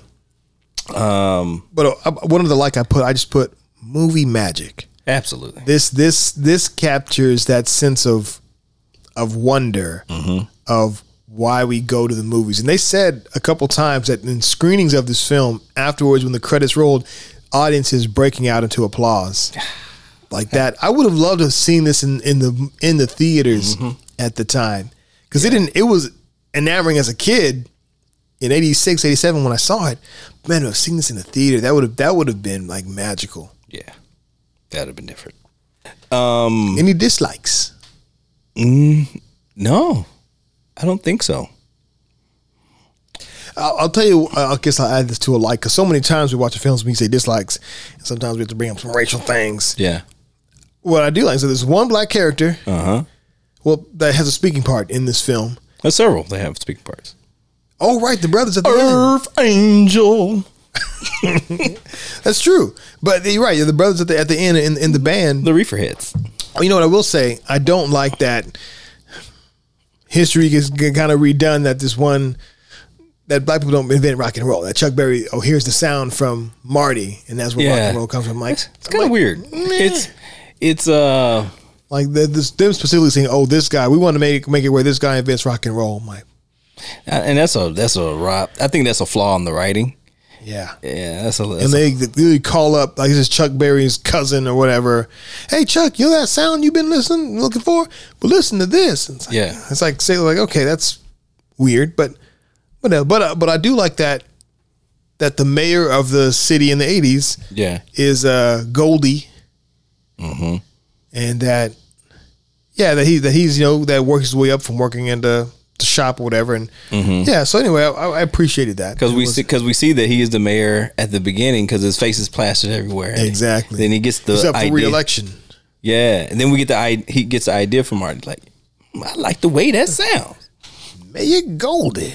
So, I- so I kind of took it as so Rob Zemeckis and them say that oh he invented this like like by but I looked at it before they said something Rob Zemeckis and them. Um, I looked at it as they influenced what was going to happen anyway quicker. Mm. You know, so like the skateboard, these guys are already on a board skating. They just don't have the thing. So he takes it off. He's skating with them. So okay, people will be skating board a little quicker than they were going to do anyway. So here's the question. Mm-hmm. I've got multiple questions later on, but this one is popped in my mind. Uh-huh. Is Marty McFly? Is he, he obviously his, his future changed, Yeah, and so he he created. A, he's in an alternate timeline. from where- Absolutely. where, he where he was. So so so in his previous timeline that he was in, did that timeline disappear when he went back, and did or did his parents never see him again? Like that Marty Marty left one night to go and, and see the doc and just never came back. Does that timeline go away altogether? Or is just He's just back. in this new timeline? Oh, I see what you're saying. But his old timeline But he's back in this new variation. Yeah, where again it's it's totally different. Like that that that timeline developed completely differently. His parents grew up different. Biff grew up different. Yeah. His brothers and sisters grew up different. That's true. Yeah, it doesn't exist anymore. Yeah, so is that old timeline did that just go away altogether? And it's this new one took its place. It's like we just, now we get to experience this new timeline. We can't go experience the old one as him anymore. Yeah, I, I wonder, I always wonder. Okay, he just not returned to that timeline? His parents are like, Marty just disappeared one day. Just we, we we went to check on him. He went to bed that night. Excuse me, and he just is gone. And and then Doc, Yeah, I guess the Doc the Doc would have lost his vehicle. Yeah, And and Marty like that bastard took my car, Marty. yeah, stole stole his time machine. yeah. I don't know. I just I, I, That timeline's gone. We can't follow it anymore. And if we were tr- going to try to fix it to go back to that timeline, he would have to go back again. And ha- what makes his make and once you go back, do you ever come back to your original timeline? Nope. It's always it different. always be something different. Something would have changed just from your presence in the old time. yep. Hmm. Time travel, And that's can- the- can yeah. complicated. Yep. And that's the whole Loki timeline thing. We're the protectors of the timeline. What, what, what the, the clock, the little clock say? Yeah, Yeah. So yeah, it's always different. But at least it's a timeline he can like be happy with. Yes, indeed. I, I mean, it, it worked out pretty well for old Marty McFly. Yeah. But we never really get to experience everything. Uh, like him exploring this new timeline, just like we just get to see some of the benefits. As soon as he gets back, it's like, whoop, gotta go. Yeah, It's like, oh, well, you know, they never leave characters in happy endings for long, right? You always got to have more, more drama. Marty. Marty. Um, commentary. So, I listened. There was two commentaries on here. I only watched the, listened to the commentary, watched it, and I did it in 1.5 speed. My God, what a blessing! I'm telling you, brother. Recibelo. Receive that blessing, brother. It is It went wonderful. so fast. I was like, oh wow. And it's enough where you can still understand. Once you get adjusted, to you're like, okay, you can still understand them, and you move it Yeah. on through. Move it on through. Man, yeah, it went by pretty quick. Did you listen to the Q and A? Yeah, so what? Yeah, that's the one I, I listened to. I listened to the Q and A with uh, the director and both of the the writers and director, Yep, both Bobs. both Bobs. Yeah, that's the one I listened to. So did I. And I almost, after watching the other features, I'm like, oh man, I should listen to the other commentary. I feel because Yeah. because everything they said in that in that commentary, they said in the other features. It's true. I'm like, oh, I got all this. I'm like, ah. True. Should have, and I thought about watching the features first and then going to the commentary, which I do sometimes. But I was like, no, the, uh, let me just go to the commentary first. It's Q and A. Yeah. So all that to say, it, it's good information. It's solid. Mm-hmm. It's like, man, I, I wish I'd listened to the other commentary because there's another commentary that consists of, It's the producer, I believe. yeah, exactly, uh, with um, Is it with Gale?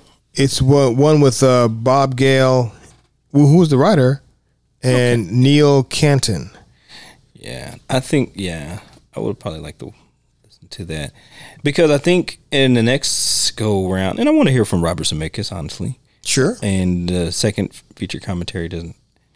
I, I don't think that's a good format with the Q and A um, for the movie because I want to experience them watching the movie and be like, oh yeah, this one thing happened. That natural kind of Yeah. reminiscing that comes out of it, right? Yeah, I, mm-hmm. I agree with you on that. And the information was still solid, but it was nice to get the reaction of the director, especially when Bob said he hadn't seen the film in maybe like 20 years at the time or something. It had been a while since he had seen it Shoot. for himself. That's he. That's so successful. I'll be like, yeah, I watch that every year for Christmas. A gift to myself. How great I am. There we go.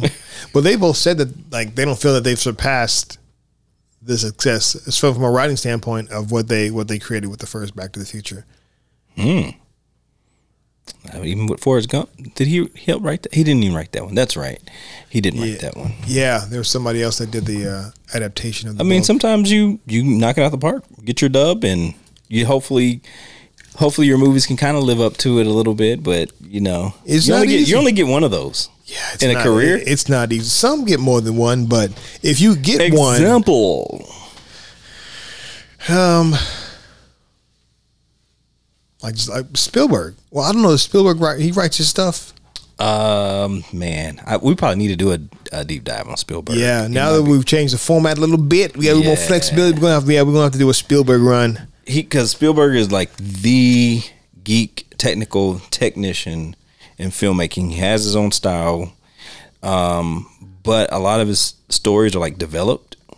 Uh, George Lucas with Star Wars, the, the the original trilogy.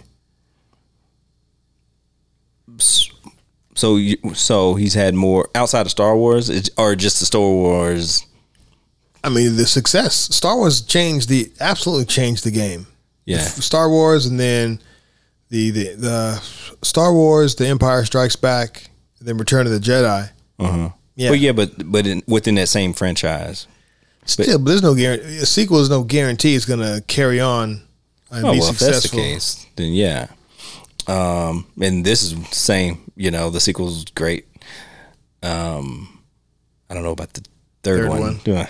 Third, tri- the third one. It's t- it's tough to take the third one, man. It's tough to take that landing. Uh, man. Yeah, I say we got to have to check out Spielberg Yeah. and, and some of his stuff. Now we're talking about writing and directing, or just writing, or just directing. Well, you said that they said they they haven't anything that they wrote. wise. Yeah. Yeah. So if it, if we're going to use writer directors, then you know we got people like Quentin Tarantino um, that are writer directors. Um, Yeah, you got Lee. He's Christopher Nolan. yeah.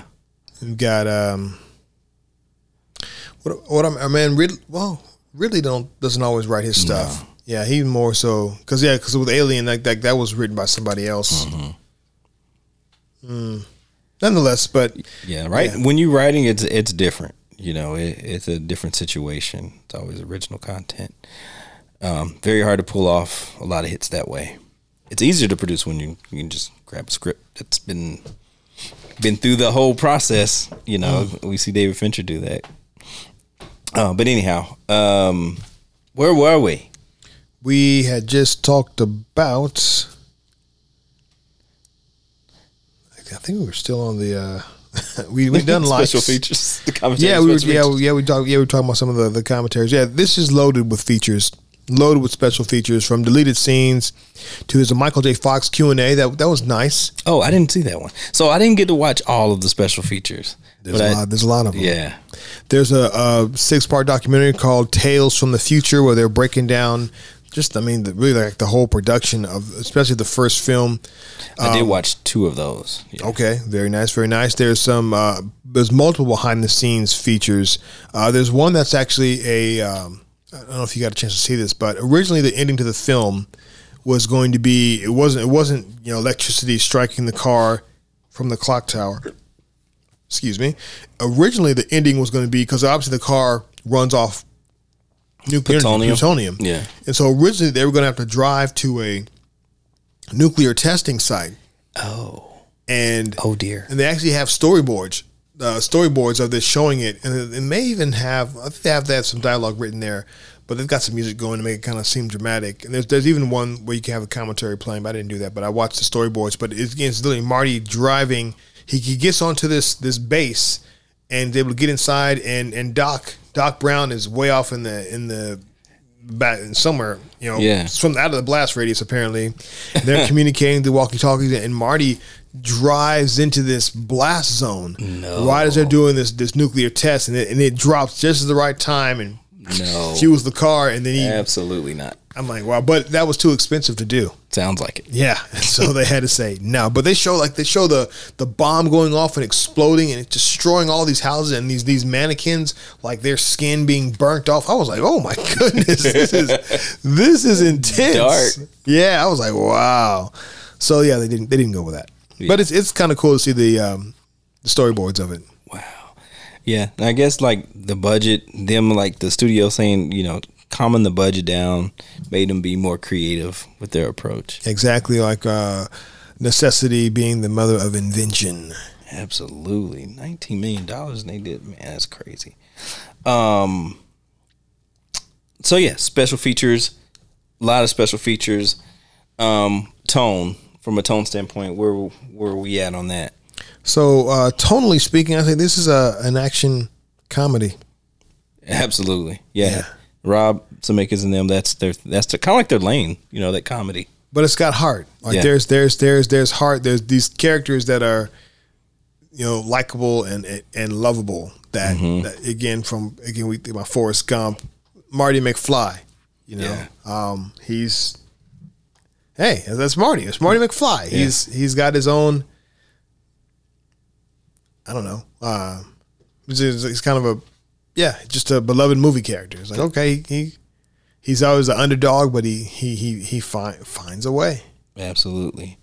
Um, yeah, yeah, I agree. The, what makes it the from a style standpoint, what makes it so, our tone, um, the characters are all playing like straight. You know, they're not too like out there. They like believe. They say you know they are they believe in what they're doing, and so that makes it actually funnier. Exactly. They're not they're not playing towards the joke. Again, everything that Doc Brown says, he's totally serious. Yeah. He he he is a, a- about this. And his uh, when when Marty's talking to him, and Marty several times says, "Man, that's heavy." Yeah, And Doc Doc not getting that as some kind of vernacular later on in the future. It's like this has nothing to do with with with with um with the Earth's gravity. He Yeah. makes some kind of comment about that. It's like heavy. You said this the second time. You said it.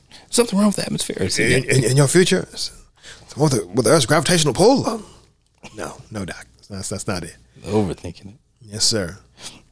Uh, the music was done by Alan Silvestri. Silvestri. Yeah. He's the dude. He's legit. Avengers theme Oh, and okay. many, many, many a score. my my son he knows uh, that composer. He's like, yeah, he did all the Marvel stuff, and like he, he was on it. Does a lady. He's done. This is early, man. This is again. We're back in '85. This dude been. In the game. And Spielberg wasn't wasn't impressed initially. No. Spielberg was like, "No, you need you need someone better, like a John Williams kind of thing." They're like, "No, Al, we Al, we need we need bigger. Go bigger." Yeah, And I was able to do it. yeah, I like it. Um, from a style standpoint, what do you think they were hitting on from a style standpoint? man, uh, stylistically, uh, this film it, it, it moves. It's quick. It, it knows when to slow down. Gives you gives you these these key moments and and kind of intimate moments, and then it knows when to when to go big. Yeah, Yeah, it, it strikes that balance. Like there's there's one uh, shot in particular I like when when Marty first arrives in the past and he's walking around town, that, that little town square, Yeah. seeing how everything has changed, and he's backing away and he almost gets hit by a car. Yeah. and as he backs into like the middle of the square, the camera pans out and we get this this this kind of really cool view of just how this this town has been taken all the way back to 1955. Very very cool shot. what I forgot what the what song is playing. Is it Candyman? Sandman. Or Sandman. Mr. Sandman. Yeah. Ring, ring, ring. Boom, boom, boom. Yeah, so like that, I was like, oh, this is this is fantastic. Transported. man. Um, yeah, and also like you know Spielberg did executive produce this, and you know, uh, Zemeckis having like these one shots. You know, when it first opens up, we have the one take of like revealing the clocks. You know, Very sweeping cool. all through, all through the room, and just jib shots and just like these big cinematic shots. You know, the we're we're used to seeing that with a lot of Spielberg stuff. You know, especially with the blocking. I think also it, it builds the character of kind of who Doc is, like Yeah. just how eccentric this guy is, this inventor. Because we see all these devices turning on as as the, as the as the certain time strikes. We see you know toast burnt in the oven from like automatic. It almost reminds me of Gremlins a little bit, like the dad in Gremlins, who's this inventor with all these things that kind of don't work. We see the dog food being dumped into Einstein's bowl. This thing's been there for days. This looks, looks gross, but but Reminds me of all Rick Moranis and uh, Honey, I I Shrunk the Kids. that's not. I haven't seen that one in years. And Same kind of house with all the gadgets around, Wow. stuff that works or doesn't work. the nutty professors of film. but yeah, man, just the you know ILM did the visual effects, and this was early ILM, and they were actually kind of frightened that they wouldn't have everything done in time. But uh, you know, this is this is not digital. This is practical. There's some optical stuff in here, but Love it. man, That's what makes it good. yes, sir. Themes, time. Oh yeah, I mean, literally, that's back in time. Is that the name of the song? What's the name of the song? yeah. Back in time. I put clocks because Yeah. we have the clocks at the beginning that we just referenced. We also have the clock tower that's so essential to uh, Marty getting home. Literally have to be struck by a lightning from a clock tower. Yeah. And then we have Marty always looking at his watch. You know, I mean, that's the key art. You know, he's looking at the watch. Like, Yeah. time, time, time. Yeah, that image is still really, really cool on that key art. Uh, bullying. Yeah, absolutely. That is a theme. Precisely. I put fear of rejection, and I, I, I didn't even notice this until well, I'm obviously watching the film again, uh, however many years later. But early on, when Marty's girlfriend is talking to him about getting his music out there, and he literally says, uh, "You know, what if they don't like me? And like, I'm I'm scared to get rejected."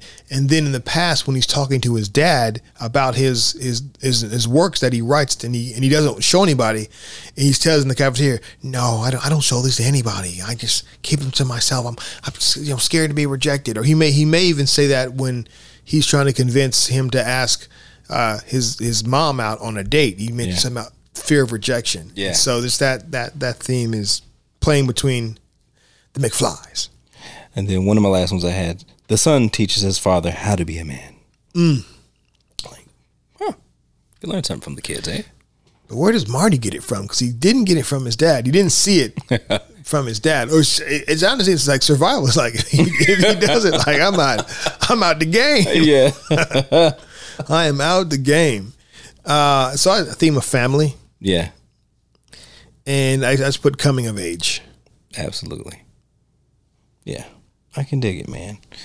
Um, from a business standpoint, I guess that um, Amblin Entertainment, that's Steve uh, Steven Spielberg's company. Yes, sir. So they executive produce it. So I, I don't know. They didn't dive into the business stuff so much, but so Amblin Entertainment is involved, and it was the first time um, that Steven wasn't attached as a director exactly. but they produced it putting in quotations i'm assuming they cut the check to produce it but they was also being distributed by universal so i'm not necessarily sure how that whole the partnership works worked yeah out. Yeah so i would be interested in more on how that went down but i just found it interesting in how especially steven spielberg how he's figured out how to make that money without directing Oh yeah, and he by that point, and the funny thing is that he had done a couple of movies with these two as writers. He did a film called 1941, mm-hmm. which I remember seeing in some kind of documentary. I had never heard of the film before, but it was it was one of Oh, Spielberg's right. one of his first flops. Mm-hmm. Pardon me. One of his first flops, and these guys were the writers behind it. They hadn't had a hit film yet, and it just so happens like they wanted Spielberg. He took a look at it. He was interested in it, but they said, "Well, look, we've had eh, we haven't had you know good track record. We don't want to we don't want to hurt your reputation, right and then and then us be blackballed." So they they didn't go with Spielberg, who who was interested. Spielberg went, and at that point in time, he had done E.T., so he had his mega hit. Yeah And again, uh, Rob had done Romancing the Stone, which gave him a hit. So now they they say, okay, we're, going to come back to Spielberg, because he's the he's the only one that believed they had shopped their script around all over Hollywood. All the stu- all of them rejected it, but Spielberg, man, he just had he has a vision. Yeah. Like, this guy's a visionary. He can see him like, yeah, how like you you think about some of the films this guy has attached, like the stuff that would seem again for us now these are classics. Yeah. but this is off the wall stuff. But this dude just has the vision. Yeah. All right. Um, we're going to do a movie about a killer shark where we don't really show the shark that much. Yeah. All right. Cool. First blockbuster. Okay. Um, I got this guy named George. He wants to do this space opera. Yeah. We're going to have swords. That could have been a disaster. Not traditional swords. These are swords made out of l- colored light. All right. And um, villain, all black, you know, with the helmet on. And we're flying through space. Like, okay, sure. Boom. Hit. And did he he directed Jurassic Park, didn't he? That's the one. Yeah. Yeah, he directed that one. and Schindler's List. Oh, Like that, that was like back to back. It was like boom, boom. Like, yo, this dude is winning. you can like, go. You can go dark. like, how different are those two films? Jurassic Park, Schindler's List, both incredible films. But man, like that dude, that I think that's like. Peak right there. Absolutely.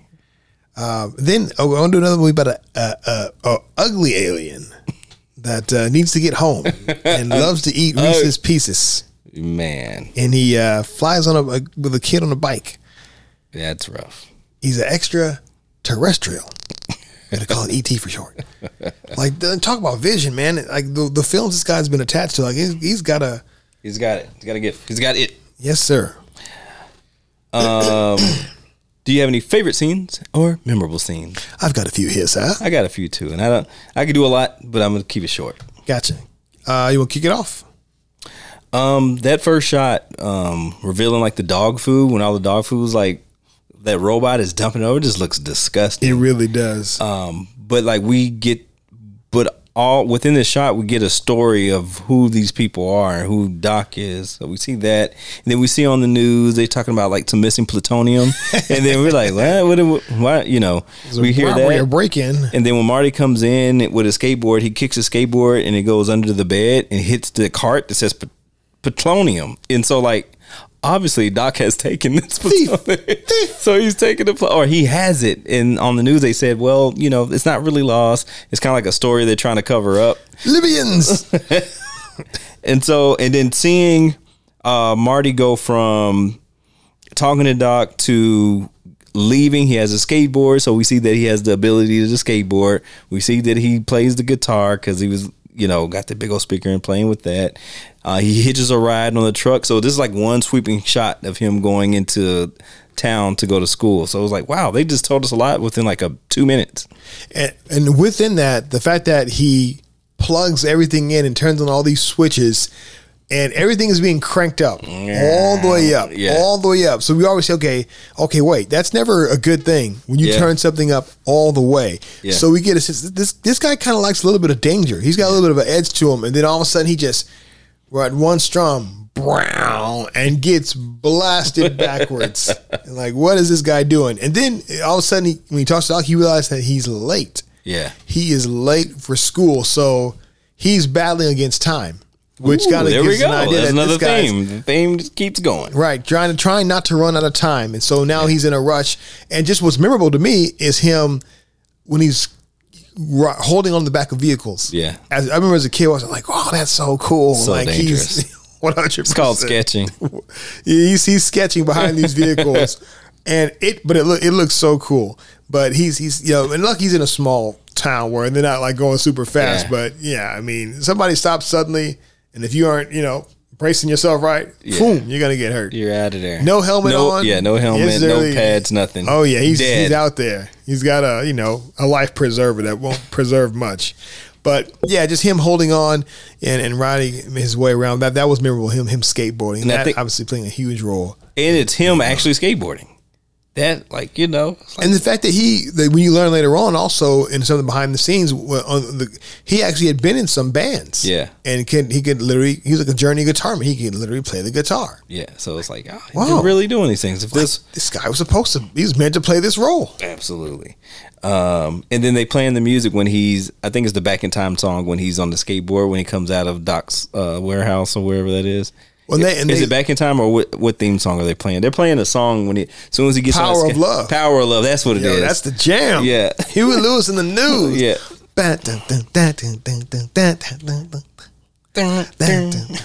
Woo! Come on now.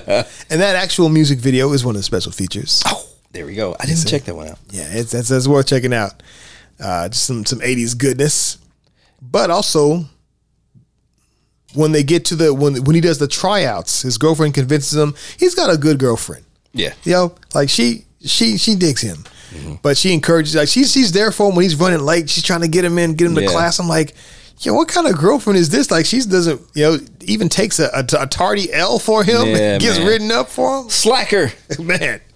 And then the guy's dissing his dad, like, Yeah. like man, like, yo, hey man, you better leave my dad out of this. Like, yeah, this is between you and anyway. But anyway, so it's, um, yeah, but she's looking out for him, and she convinces him to try out for the to play at the prom. Mm-hmm. Or the whatever the dance is, mm-hmm. and when he's there, they're, they're actually playing a, a Huey Lewis and the News song. They're actually playing, I want to say a back the back in time song, or whatever. But like mm-hmm. they're playing one of their songs, and funny enough, Huey Lewis this is his acting debut. He's actually the guy on the board with the glasses Ah. who tells him, Okay. I, am sorry, it's just just too loud," which Yeah. is hilarious. that this rock and roll star is uh, is saying that the music's too loud. So that was a that was his acting debut, and actually the the guy to the right of Marty is actually one of the one of the members of the band as well of Huey Lewis and the News. Well done. Yes, sir. Um, the McFly of him being bullied. Hello, McFly. You know, seeing his dad being bullied. Like, oh man, what's going on? How do you take this? Like, how long can you do this? In your home. Man, look, come on, at the house. Golly. and also the fact that the car had been wrecked. That this guy had borrowed this dude's car, wrecked it, and then had the had the nerve to say, "Are you going to pay for my what- whatever?" He said, "You know, my my whatever got ruined. Oh yeah, how am I gonna get this? My this- beer spilled on me hey, while I was driving. up. The guy was drinking and driving in your car. Back when it was legal. Yo, it was never legal. like, it was never legal. But that's Ah, those were the days. like this. This is the '80s, baby. This is when the did they? When did they outlaw drinking and driving? I don't know that the fact There that was our- a time. The fact that our country had prohibition at one point where drinking was just not legal at all. You I don't. drink and drive. I don't think. There's like some clips online where they were I'm talking about. shocked by that. Yeah. I didn't think it was ever legal. maybe maybe it was a state by state by state case. One day they're gonna tell us. Yeah, there's like these clips of uh people being told. I don't know if it was a seatbelt. Was it the Probably the seatbelt? seatbelt stuff. Think 'cause I know I know that that became a law at one point in time. But I don't think, think drinking and driving was ever illegal. You don't think it was ever legal? No, sir. Again, we actually had prohib. We had a point in our country where consuming alcohol, period, was illegal. So no, I don't ever think drinking and driving was was legal. Go- I'm, I'm, I gotta Google that now. Find out, brother. Find out. While you do that, I'm going to mention a couple, a couple other favorite scenes. So, oh, the first time we see the DeLorean. I can go right into this. Oh, you got it. He's ready. in 1984, Okay. the state of Texas, along with most of the country, passed a law banning drinking and driving. Uh huh. 1984. Ah, but states. That was by states. That was uh, most of the country. Most of the countries, but Yeah. but it says Texas and most. So that means that there had to be multiple states that did that. It wasn't a national thing, but a state thing. It may have became national later, but it sounds like it was state by state. Yeah, most of the country. Uh, but I don't know what they mean by no 99%, 95%. But it has to be. If it's a federal law, that's all. That's the whole country. So if Texas and most that had to be multiple states that did it. Interesting. So, yeah, so they banned it. So you could do it, but you can no longer Up do until up until eighty three. yes. That's crazy. yeah, so it actually makes sense. I would never have thought that was a. a thing? yeah, I guess 'cause based on the time I grew up in, it was like it was always legal since I since I've been born. It's always been legal. well, 1980, you were around. I was you, born in seventy nine. you was around. People was drinking. You might, that's true. you might have a memory. Maybe not. I, Of somebody having a beer in their lap while they're driving. I mean, I know people have drank and drive even when it was illegal. Yeah, yeah, yeah, but I mean, Man, well, officer wouldn't bother them. Oh, how many have you had? I, that's interesting. Huh. Okay. Learn something new. Here on Filmmaker Commentary. yeah, there we go. Rock and roll. So another favorite scene was the first appearance of the DeLorean. Uh huh. Because I, I man, it's just a cool looking vehicle. Especially the way it's tricked out for nuclear energy and time traveling purposes. But yeah, we first seeing the DeLorean reveal, it's like, Oh yeah. whoa. That's And I don't think I've ever seen one of those cars like in the streets in real life. Um, I seen it recently, like in 2012 or 11. I was on the side of the road. I pulled around, had to take a picture with it. um, but like just day to day life, I don't, I didn't, I don't remember ever seeing a DeLorean like that. Just a person owning it and driving it around. right. Apparently, there's some kind of. It, it almost sounded from the special features like there's there's a comment that was made about something in cocaine. I wonder if there was some kind of thing that happened with with a DeLorean Uh, dealing with drugs in in America. That's right. I forgot. Yeah, I don't know the story behind that, but I had I heard them mention that.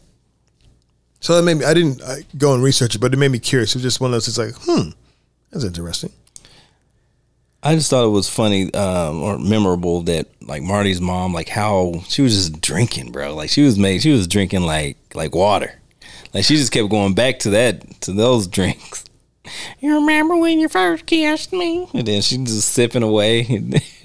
she's lost in her world of alcoholism, and he's And, and then- reminiscing. yeah, and then her husband Marty. Wait, what's the um George? Right? Yeah. Uh, he's just he's lost in TV land, just like escaping, looking at that. His laugh, I'm like this guy. so they're just like in their own little world, just like Loserville in the house. It's Oh like- man, it's it's it's it's, it's sad. yeah, it's pretty sad. It's memorable, uh, very distinct, um, and that juxtaposed by the end of showing like, oh, this is what success is. Like they're happy, you know, they they look like they're still sexually active. Oh, Um, yeah. the house is clean. Um, new got new appliances, new furniture, new cars. Yeah, literally Marty comes out of the of his room and is like, "What the hell is this? like, whose house is this? Like, Yeah. why are you in a suit?" And he's like, "I always wear a suit when I go in the office." It's like everybody's life has changed. The, the, the his sister has multiple boyfriends, and Yeah. like everybody is just doing it. They're living their best life. absolutely. Like Marty transformed everybody's life. Even got the truck that he wanted. It's like it's almost like a man. It's almost like the like kind of a Wizard of Oz kind of vibe. Because at the Mm-hmm. end, where Dorothy wakes up and nothing is really new, she's just like, "Oh, you were there and you were there and you were there." But Yeah. and it's like Marty wakes up and it's like, "I got it all now." I'm like, man, I I I my parents owe me. like, I, I that fixes this whole situation. absolutely. Man, they have no clue. That's what it's always been. Yeah. So here's the thing. Mm, here's the thing now. When his mother sees him now and his father, wouldn't they think, you know what? You look just like a guy we met when we were in high school named Marty? Maybe. Oh, Calvin Klein. Oh, yeah, because the, uh, the, the draws. But it was Kevin Klein, but then he did say Marty. yeah, he, he, did- clearly said, my, yeah, my, my, my name's Marty. She was calling that because she's seen his draws. Yeah, But, uh, but wouldn't they remember and say, you know what? maybe. you look like a guy we used to know. Or wouldn't they have talked about, man, we met, you know, and this, you know, my, my, my, my guy, my friend named Marty, he just kept pushing me to ask out your mom. Like their, their love story would have changed a bit. Like they would have mentioned, Well, that. that's why they called him Marty. Because remember, she was like, "That's a good name." that's true. So they have the memory of that. Man, That's a that's a catchy name. But Yeah. Yeah. The paradox. the paradox. That's, that's, a, that's a good word. The paradox. Uh, again, Marty skateboarding. We get that scene where he he takes that kid's cart and takes off the top. Like, Let me borrow this kid. Yeah. and boom, he's just trying to get away from Biff and those guys. And when when he when he gets to the edge of that deal and they're behind him and he stops and he turns around and he runs over them in their car, like da, da, da, steps mm-hmm. over them and then lands on the board again. It's like, yo, that's dope. And then they, of course, they slide to the manure truck. You're like, yeah, Biff, take, Take that that. manure. I'm going to kill it. son. Yeah, like it's always kind of fun, not funny, but kind of surprised. Like when you, these PG films, we think, oh, PG, parental guys, oh, it's for kids. But like the cursing that they do in these, like, oh, oh, oh, right, it's the eighties. Like they, they, they can say a whole lot more. They get away with a whole Oh, lot yeah. more. Here's you know before PG thirteen, which didn't come about until we had Gremlins and the first Indiana Jones. But uh, That's yeah. Absolutely. Um I think it was funny. The it was kind of frustrating seeing Doc when he couldn't connect the wires to the to the tower. so he's like, like all the suspense is blowing. that's the only part I think it was, a little too long. I'm like, ah, come on, Doc, get it together. So while he's doing that, like Marty's like going pushing the gas, and then like when he um he yanks the cable to attach it, but then it attaches down below by the by the lamp or whatever. And then he's like, oh! it's just a sound of frustration. he's free. He's freaking out. Um, but like the the. Hey, this is like a movie. It's you know where you know it's a movie. Like the timing has to be so perfect. yeah, that's like impossible. You are trying to literally catch lightning, Lightning.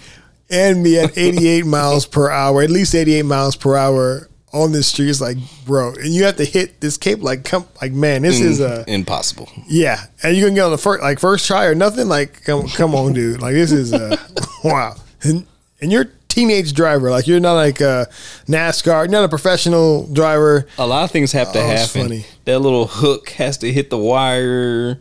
The lightning has to go. This lightning, lightning is really, really like the speed of light. Like, come on, like I mean, when lightning flashes, it's like, oh wait, was that lightning? Or we see it ripple across the sky, crack, and it's Yeah, gone. yeah. It's like- yeah, Very fast and devastating. Oh, Uh, and not here. It travels on, along the rope. yeah, it's just a little slower than Magic. normal lightning. Yeah. This is flashlighting.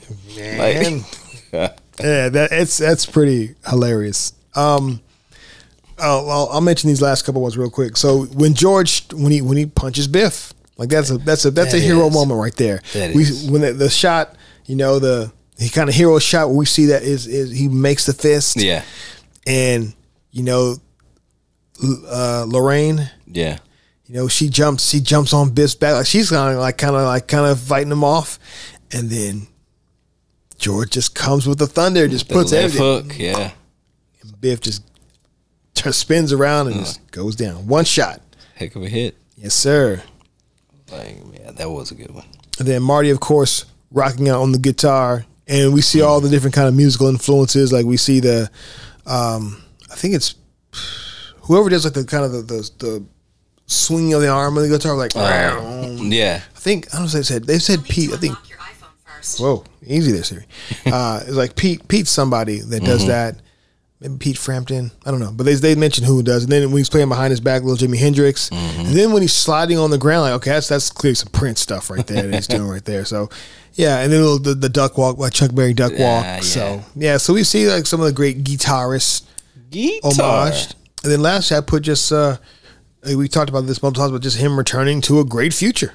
Yeah. That's that's pretty awesome. It is. It's weird too because like going back in retrospect, like they talk about like how like a like it's an American kind of ending. It's like oh we have all these things so that Materialistic. oh it's bad yuppies. You know what I mean? So it's like we're this is what we're celebrating and like how like the French people were like kind of like what the fuck. But it's, but it's more than that because I mean, come on, like they were miserable in their other life. Like the wife was an alcoholic. Like they they they were. It's not just material; it's a mindset. yeah. They are happier. You know, like the like the dad is like fulfilled the dream. He, he he shared his creativity. He got the courage to share his creativity to fight for his woman, and now the kids have more confidence in themselves. Yeah. and with that just came some material benefits. Indeed. It's it's just funny though. It's like the cars, the BMW. and even with Biff, like he still has his own business. Yeah. he's, he's you got know- a cleaning business. Yeah, Yeah. he's shining cars. You know, it's like, oh, well, he's yeah, it's uh, Yeah. I don't know. I just think that was interesting. But but it's a satisfying. I'm American. It's satisfying. yeah, it is satisfying. like, yes, this guy went through a lot. He almost he almost got wiped out of existence. like seeing the picture like disappear, like, oh wow. His hand starting to like, oh man. Um, tropes. You got any tropes? I got a few tropes here. Uh, I, got the, the park bench. So having just seen Forrest Gump not too long ago, we see a lot of that film takes place on a park bench, and we see in this town square there's a park bench where there's a, a homeless person sitting there, but also in the beginning of the film, that's where Marty and his girlfriend had the little interaction on a park bench. Yeah, I put that. That's down. true. It might be as a Zemeckis trope, but I didn't write down any tropes. cool. I got a couple more. Uh, I put car troubles. So multiple times. Well done. That is uh, that's just a cinematic trope. right? When Marty's trying to get going to catch this light, and he's like, "Yes, uh, yeah, boom!" You bang on the dashboard. Yeah. Mm, ah, okay, now we can go. Yeah. the car conveniently doesn't work for suspense. you Right, know? whether it's mechanical or whether it's lack of fuel. you Yeah. know? So that's the big trope in there. Uh, I put uh, we were talking about knocking out the bully, which of course happens at the at the end. Yeah. Uh, I put power source problems, which I just mentioned. Uh, that's the whole deal with the DeLorean, right? No, no power. We need the uh, plutonium. Uh, I put the last minute rescue because, of course, you know Doc at the last minute. Well, really, there's a couple of them. There's right as Marty is about he's about to really start fading out of existence because once they've gotten back to the dance, Yeah. that guy cuts in between George and Lorraine, and George is kind of sulking off, and Lorraine's giving him like the the look like you know come back for me. Yeah. And George turns around and comes back, and Marty is fading. George comes back and gets that guy out of the way, and all of a sudden, Earth Angel, and all of a sudden, boom, Marty's hand comes back. So last minute, last minute rescue, and then of course at the very end, we were talking like with Doc, ah, trying to get everything connected, and, and Marty being able to catch lightning and ride on home. That's crazy. Uh, then I, the last one I put was uh, saying the name of the movie in the movie. And so when Marty goes to see Doc for the first time in 1955, he's telling his story, and Doc says, "Oh, so we've got to get you back to the future."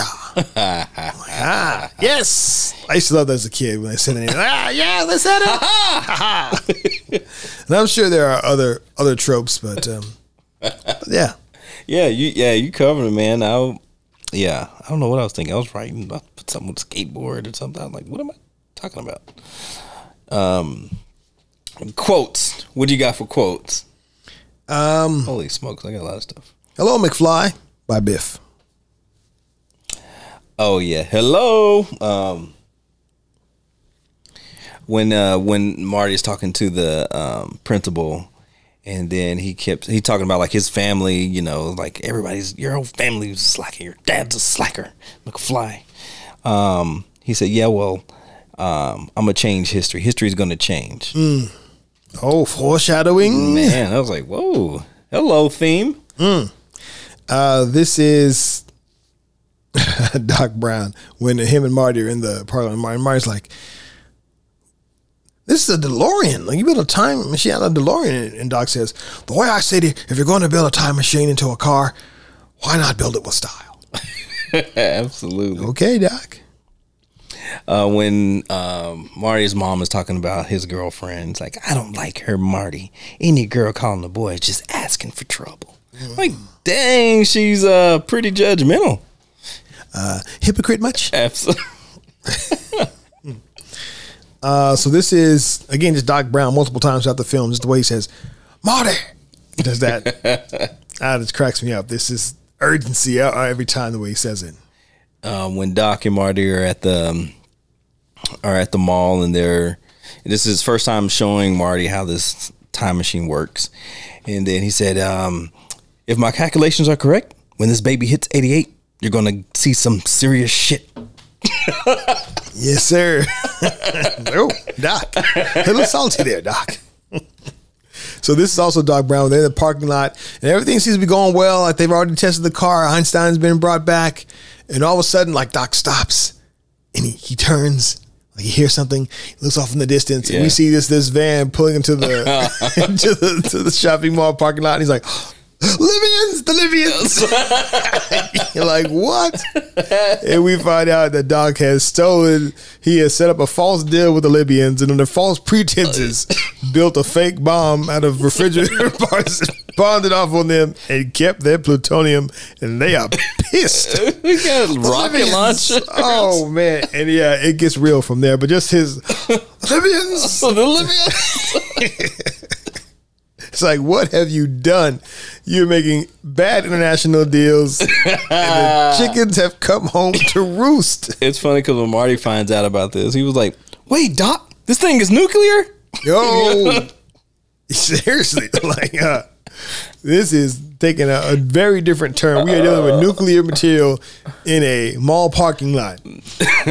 oh man. Um, so this is when uh, Marty's already he's in the past now, and he's he's woken up in this in this bed after he almost gets run over by his grandfather. You know, his his future grandfather Yeah, and he's in the bed and all of a sudden like his mom is like she's kind of like trying to make the moves on him. Yeah, man. And all of a sudden, she hears her mother call her name. She's like, "Oh my god, it's my mother!" And just the- something about the way she delivers that. yeah. It just kind of just cracks me up. Because she, she stops. She's so dramatic about it. And Yeah. She swings her legs over and she takes off to go downstairs. I'm like, what's going on? This girl. Back to the granddad that hit him when uh, he hits Marty. He was like, he was calling his wife. He's like, another kid jumped in front of the car. Oh, the damn kids. like, I was like, wait, you hit another child with your vehicle? Like, Are you like making tally marks on your dashboard, guy? Like these, these are not worth any points. I was like, this has happened before. This is Oh man, terrible. Um, uh, another scene where uh, Doc is waiting for Marty to get to the location so they can, you know, get him out, out of there. He said, "Damn, where is this kid?" And he looks at his watch again. Damn. And then he, he looks again. He's like, "Damn, damn." quirky man. So this is after um, when Marty he's come downstairs and he's meeting he's meeting uh, his mother's family and um, Lorraine's family. And like they're, you know, it's basically his, his uncles in essence, but Yeah. one is one is in the playpen, and he's like, he's like, he's like, oh, that's that's little so and so, and he's like, Joey. he's like, he's like, better get used to those bars, kid. Like, what? Because obviously earlier in the film, earlier in the film is his mom flops a cake down on the table. It's like we're gonna have to eat this whole cake. Uncle Joey didn't make parole again. Yeah, it had the little bird on it, like jailbird, like Jailbird. getting Oh free. man! So when Marty says that, better get used to these bars, kid, and they say, they said he just he just loves to be in that playpen. We take him out, and he just cries and cries. So we just leave him in there. It's like wow, they have conditioned this kid to, to be behind bars. It's like oh man, it's, it's that's pretty hilarious. It's the that's a sharp line. when uh, Biff is talking to, um, he's talking to Marty. He's about to knock him out, and he's like, "Make it like a tree and get out of here." It's like oh man, you you big dummy. I thought I when I heard that I'm like okay, doesn't he correct him at some point? I figured there's gonna be a time he, Yeah. he corrects him later on, but. He he does, and I think Back to the Future too. Ah, he, he dropped some more silly stuff. okay, that makes that makes sense. I thought I heard him correct him before, but okay, all right, good to know. Good to know. Uh, so this is Doc Brown. Once Marty tells him how much energy it takes, this is Doc Brown in the past. How much energy it takes to charge the car? One point two gigawatts. and he just is freaking out, like kind of running around his shop when he hears that that that number. That is a lot, gigawatts. Yeah, not kilowatts, Jigga. not gigawatts. Gigawatts. I don't have any more. That's all I got. I got well, two more. Uh, this is Lorraine one more time. This is after she's kissed Marty in the car, and she stops, and her eyes get kind of big, and she pulls away. She says, "When I kissed you just now, it was like kissing my brother." Yeah, And that was a key line because that's how Zemeckis figured out, like because they were they were kind of stuck right away. How do we figure? out How do we not make this thing too weird? How do we resolve this thing? And her Yeah. attraction towards Marty, and it was the it was the kiss that that did it. yeah, that Uh, worked. That worked. Yes, sir. Oh, so then then also towards the end, like when when Marty sees sees Doc again, when he comes back to them, he's like, "What was all this? You know, I thought you were worried about you know messing up the timeline." And and, and Doc says, "Well, I figured, what the hell." It's like, wow, Doc just throws caution to the wind. Absolutely.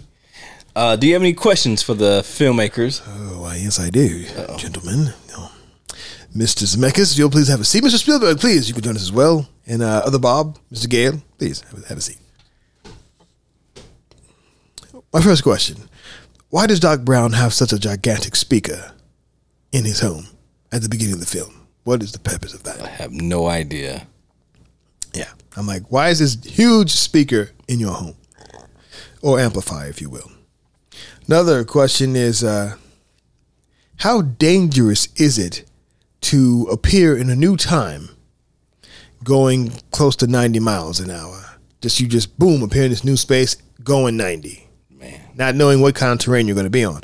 Secondly, they talk about in the film that the, the, the principles of time travel in this film is that you move through time not through space. So your point of origin where you left will be the point of origin where you arrive in that said time. Mm. However, the Earth rotates. That's what they tell us.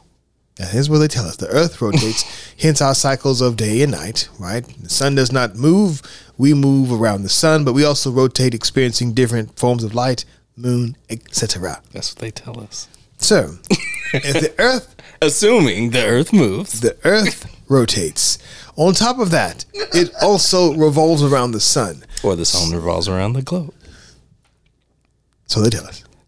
But under the, under the basic principles of the rotating Earth and revolving around the sun, the Earth is not in the same place during that period of time that you're traveling to. So though you are going through time and you may not intend to move from that space, if the Earth is not at that spot at that exact time in that period, you could literally be appearing in space because the Earth may be on the other side of the sun from where you your point of origin was. Hmm. You understand what I'm what I'm asking? So the Earth is rotating. So And revolving. It's not in the same spot. So your point of origin here on a spinning deal, if you were at spot A, spot A is now, you know, moving every day. You know, it, mm-hmm. it it comes back to that spot. But if that's so that's one thing. But also the whole dish is rotating around something. So you're boom punching into time, going back to 1955. Where was the Earth? And what time of day was it where that spot would have been? So you literally could, if if it was July or whatever, and the Earth is on this other side of the sun in that time of the year, you could just be appearing in space because the Earth's not even at that spot. Hmm. Or you could appear literally in another country. You could maybe appear in the freaking ocean. That's seventy percent of the world.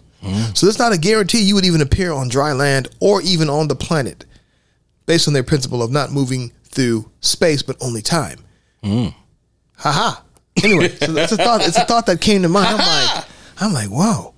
There's no guarantee the Earth would be there yeah, if it's revolving and rotating.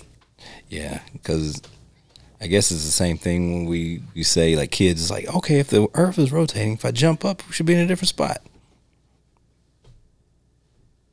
Gravity is heavy enough Yeah, to, that- to that- bring a little tiny back down. that's what that's what they tell us. That's what they tell us. But now, but Yeah, I get what you're saying though. man, I just Assuming all that's real, then um, then yes, we should appear somewhere else yes, based on based on those things. based on what we've been told. it's it's it's it's it's a bigger. I have crapshoot. never measured any of this stuff. You, you tell me you don't have the equipment to. I don't. I want to go to the moon. you know, you know, Yeah, SpaceX, so I can- so I can see it. SpaceX out of there and see Yeah. see what's going on. Yeah, see how fast we're really spinning. Because we don't ever see that.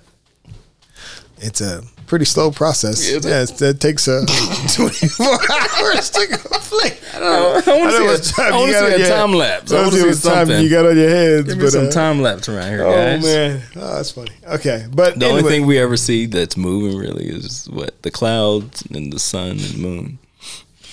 And Texas is just stuff. We stuff never see that. It's not that fast. No time lapse. oh, of uh, Yeah, so when we, we usually get a time lapse of the sun and all that, we want to see the time lapse of the spins. oh, the Earth's rotation. Yeah, I'm sure there's some satellites that have captured that the Earth I don't know. doing the rotation. That's for another day. Yes, it is for another day. But like, but but my question I think is is valid based on based on based on based on everything we've learned in school, it the DeLorean should be somewhere else. Unless you this, and yeah, so yeah, so that's uh, Yeah. one of my questions. yeah. Um, so yeah. So yeah, you're right. and again, I, I I I kind of addressed this earlier, but how perfect does your timing have to be in order to catch lightning while, while driving? Precise. Yes, perfect. It has to be perfect. It's not going to happen. Like that won't happen. Mm yeah, yeah, no, Yeah, it's Yeah. impossible. It's not going to happen. But yeah, that that that was my. Uh, You got to be my extremely questions. lucky or unlucky. Either way, you have to be lucky. and the, for the car to even survive, like getting hit by lightning, it's like, oh, is it made to handle that? Then we already the, the tires already leave flames behind. I think in real life, if he was able to do it, he just burns up. Morty! he gets out the car, he's on fire. Ah! Doc, I'm burning alive. I think I'm gonna make it, Doc. he's Should have just faded out of existence. so he's stuck in 1955 burnt. In a burn unit. Oh man. It's dark. Now they call him Smokey. Smokey McFly. Oh man, that's bad. All right, so um, what else you got? You got some I don't have any questions, but um, trivia. In 1955, a movie named Marty won the Academy Award. Very good, very good. Um, Bob Zemeckis was not able to make Back to the Future until he had filmed Romancing the Stone. Boom. In order to um, Rob Zemeckis making it seem like he invented that Marty invented rock and roll, uh, for the timeline to make sense, he had to have like an older brother and sister to make his age make sense. Uh, Bob Gale, the other co-writer, found his dad's high school yearbook and saw him and saw that he was class president, and it made him wonder that if he were in school with his dad at that time, would he be friends with his dad or would he hate his dad? And that was the genesis for the script. Uh, early on, the time machine was a chamber, uh, but once it became uh, mobile, uh, it kind of supercharged the script. Haha. Uh, Doc Brown's character, um, Christopher Lloyd, used a combination of influences of, of both Albert Einstein and a conductor whose name I forget. They shot the movie at night, usually about 6 p.m. to 6 a.m. because of Michael J. Fox's schedule. He had to shoot that TV show. Family ties. Boom, man, that's that's a rough schedule, man. He talked in, in that uh, other interview. He talks about that how he he literally has blank spots in his memory of filming Back to the Future. And he said at one point he knew he he was kind of going loopy when he was on set for Family Ties, and he said he was freaking out because he couldn't find his camcorder and realized it took him a minute, couple minutes to realize that wait, I'm I'm I'm playing Alex P. Keaton right now and not Marty McFly. He was just yeah constantly working so hard, so much, getting So little sleep. dangerous. That's dangerous, dude. Like He's young. it's um I know they had um there were some rules set in place because like some of the stunt people and people that were leaving from crew sets. I don't know if this was like six years ago or how long, but somebody they were in a uh a show that was going over like 14 hours or 15 hours, something like that. It was it was a very long day and overtime, and basically nobody got any sleep.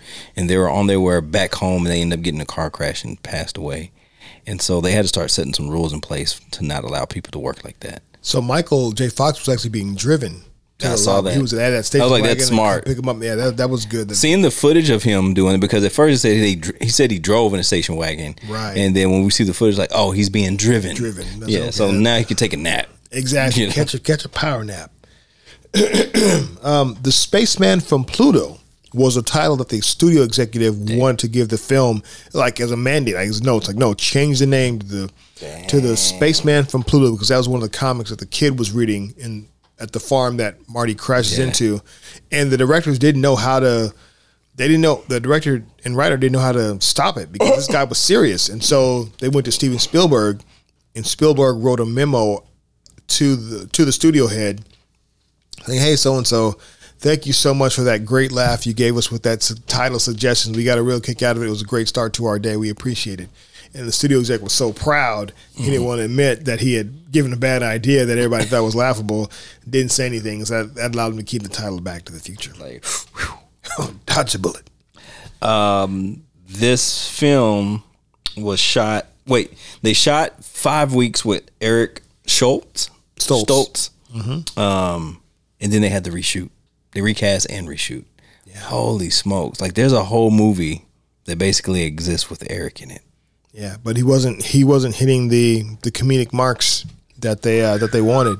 Because they wanted they actually initially wanted to cast Michael J. Fox, um, but because of his shooting Family Ties, the the the, uh, the I don't know the, whoever was I guess the head of, of the show or with the NBC studios, they refused to show Michael J. Fox the script at the time. Because okay if we show him the script he's going to want to make this and we're not going to allow him to make it because the, the show was so successful. So the, the, the guy said, well, I won't allow him to make it. He's going to hate me forever because I won't allow him to make it. Yeah. But because of the the mom on the show got pregnant with twins and was out giving birth, that that gave leeway for them to make it happen. And they, and they had an agreement that okay, well, we'll let him do the movie, but Family Ties always comes first. There's, if there's ever a conflict, Family Ties wins out every time. Crazy. And Michael J.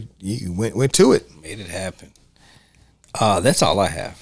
I got a few more I thought here. Uh, Crispin who played, uh, of course, the, the father, Crispin Glover, who played George McFly, well, at times was was was difficult to, to work with. He had very uh, unique ideas. He kind of saw the world differently. Yeah. And the director um, had to kind of work with him. And, and when he, at the, the last scene where he's playing the successful George McFly, he wanted to wear sweatpants and some kind of like t-shirt thing. Yeah. Like instead of being in the in the suit and dressed up, and he was like under protest. He was going around set dressed in what he wanted to wear, trying Yeah. to get other cast members and crew members to to come to his way of thinking. And they're like, no, you should be in a suit.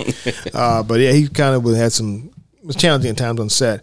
Uh, Christopher Lloyd was extremely shy, extremely shy person, and, and Zemeckis said that it wasn't until the end of the film that they actually had a conversation. But Lloyd would just say, "Okay, Wow. okay." Robert said, "Okay, I need you to do this and this." Okay, but he was Lloyd was kind of in awe of Zemeckis, and just he was just he's very very shy and kind of introverted Interesting. naturally.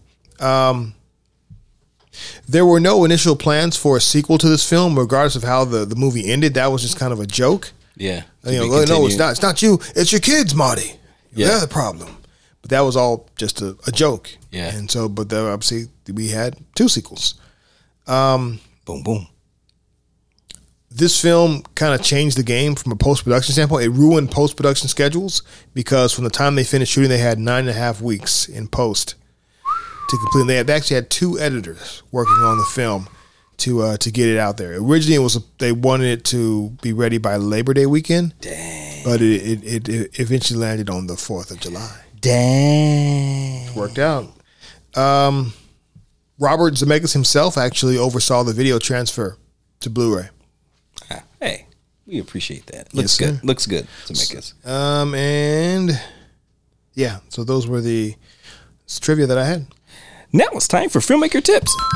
What you got? Brainstorm through index cards or brainstorming through index cards could be a great way to build scenes. So that's what both Bobs do. They actually actually show some of this process in the behind the scenes where they'll have an idea. Okay, we, we got a character that's traveling through time. All right, put that index card on the on the board. Boom, thumbtack it. Okay, well, if he's going to travel through time, then we have to establish when the time machine is made. All right, that's going to take place earlier on. Thumbtack that. And so they continue to build out, especially with the time traveling movie, where they have to kind of account for when something happens and then when it gets introduced. So they're constantly building, putting up note cards, and they can then, of course, move them around. But that's how they help kind of build out the the plot of the film and the script. Yeah, those are those um index cards are very helpful. Um, we use that for our film, the documentary, um, when we were using different segments of an interview. So looking at these interviews, like, okay, oh, we can use that idea for the interview to make this segment of the film. So just using all these different key points people are saying in interviews to create the timeline. Yes, sir. Using, using index cards, very helpful. I think uh, I think that uh, Markus and McFeely, uh, the Mar- uh, previous writers for Marvel for Captain America: The Winter Soldier, Civil War, and I think they wrote Endgame and the other film, uh, Avengers: Infinity War and Endgame. They also think we used note cards as well in their brainstorming. Yeah, in um, the final final draft software, you they have like digital index cards, so you can just do the digital, and then you can take the digital index cards and import those into your script. Aha! Man, um, uh, what was I about to say? Filmmaker tips. Uh, oh, I don't know if this.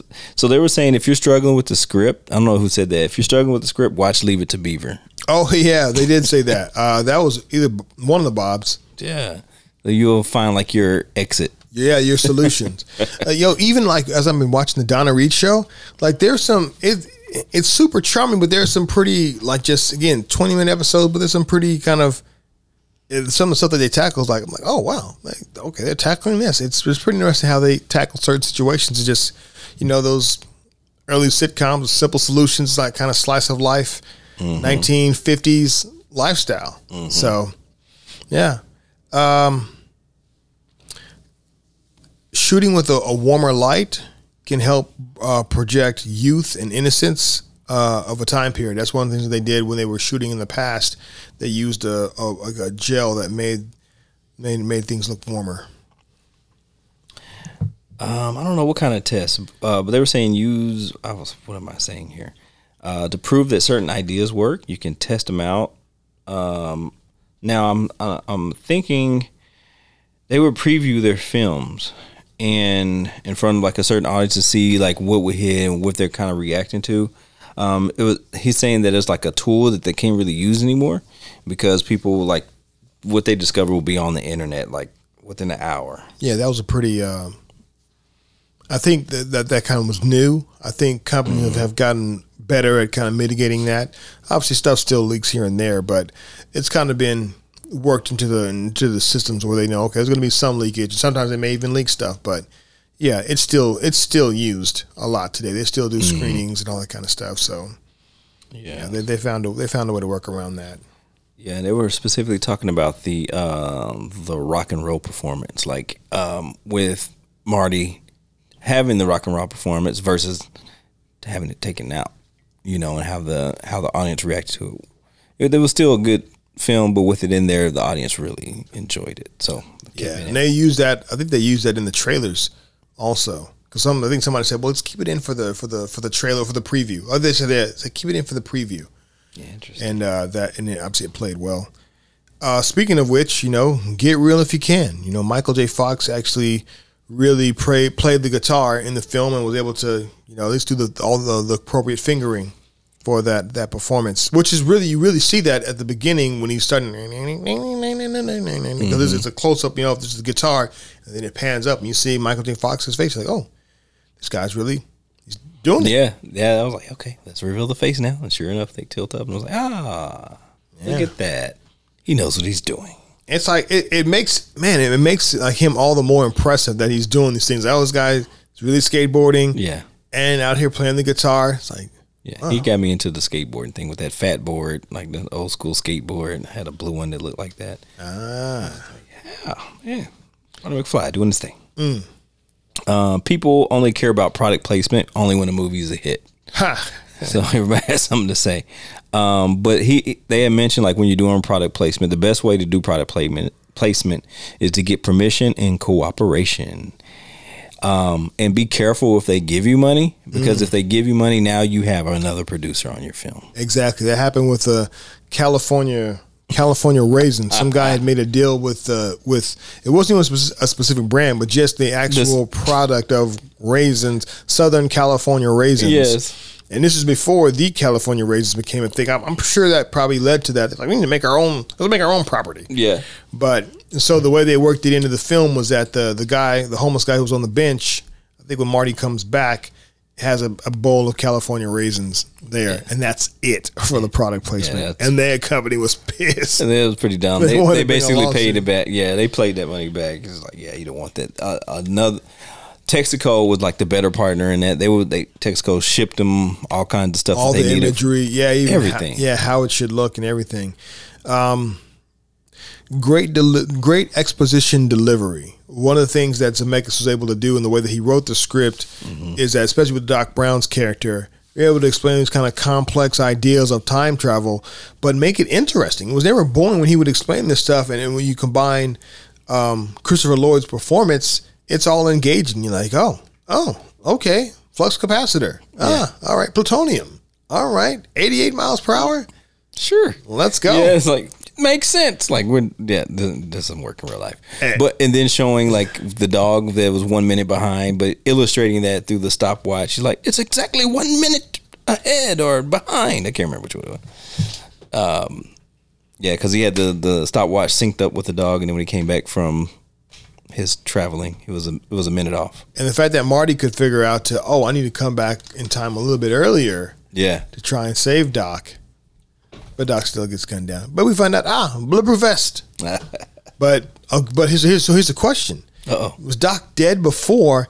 And because now Marty gave him that letter, he was prepared. That's Yeah. that's right. So he's in another That's where he said that. That's where he said that. Oh, okay, yeah, he read. That's why. That's why he knew to wear the bulletproof vest. Still got shot down. Like, oh, he figured you would have. Like he didn't know how he was going to die. But how did he know to wear it on that night? Had, he, had this guy's been wearing a bulletproof vest as, as as long as he knew about that? it was dead. He was dead, and Marty McFly went and did the letter, and so now we're in the new timeline. But did Doc? How did Doc know to wear the bulletproof? In that timeline, he died. that night? He died. in sure, that. Doc was gone. But in this new, in this in this new one that was created, and Doc read the letter whenever he read it.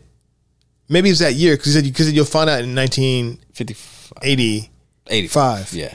So that means was it's in, since 1985 started, was every day he was wearing a bulletproof vest? Just he didn't know when. Well, uh, did we did he did we see the whole letter? Like everything that was said in the letter? Yeah.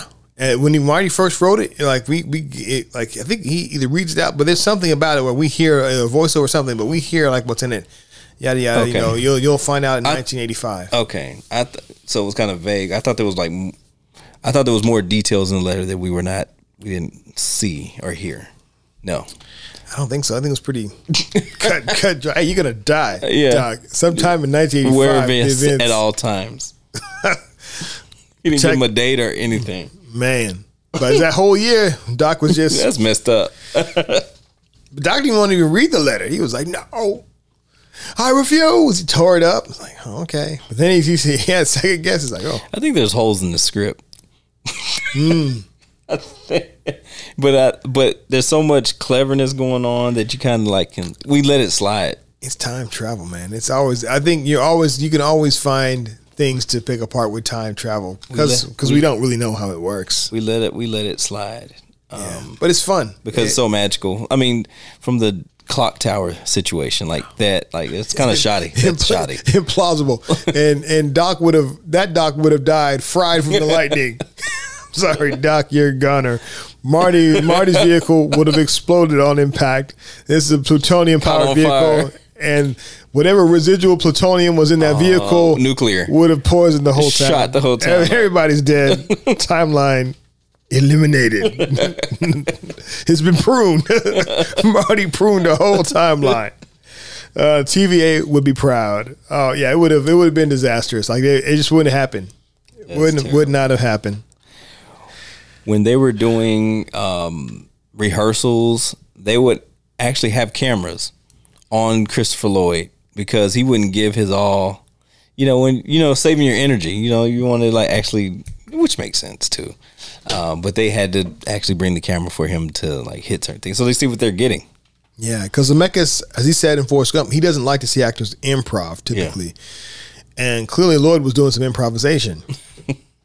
so, um, yeah, but he would, uh, yeah, started having to capture it all to get that stuff. And, and Michael J. Fox is so good about reacting. His his reaction stuff is always just great. And I don't think we said enough about Lea Thompson, Yeah. her performance, Yeah. because as as as beat down mom Lorraine, Yeah. she's great because She she, is. is really so beat down. She is. to to not so innocent young Lorraine. Yeah. oh, man, hey Lea Thompson, she's she's beautiful. Like, hey, yes sir. Like throughout the films in the eighties, she just she has this this look. 'Cause she's in quite a few films, but she's always just she's beautiful. She got it going on. Yeah. Um, but she's got this, you know, this 1950s teenage girl thing, and she's aside from you know being into her son, she doesn't know at the time. It's it's not her fault. Um, but she's she's attractive, you know, attractive. She's a dancer. She does her thing. But her performance there in in kind of pursuit of him, but yet then Isn't he a dream? but she she had ex- she found her her script, her original script for Back to the Future, and it's all these notes she had put into it. Yeah, she had put so much notation and and just her performance, how she had to she had to strike this really specific balance of that infatuation with Marty, but again, they're not coming off creepy. That's as much on her as it is on Michael J. Fox to make that work where it's where it's humorous. Like, oh, this is this is jacked up, but it's funny versus oh this is this is gross. You know yeah. but they but they managed to strike that tone um yeah yeah. And then her you know she's you know pulls out this alcohol in the car as she's drinking he's like you drink? You know and, and then all of a sudden she's got he's like he spits at her you smoke too? You're beginning to sound like my mother. just like my mother. I'm almost 18 marty of course i parked. I'm like oh man I've Mom parked like, before.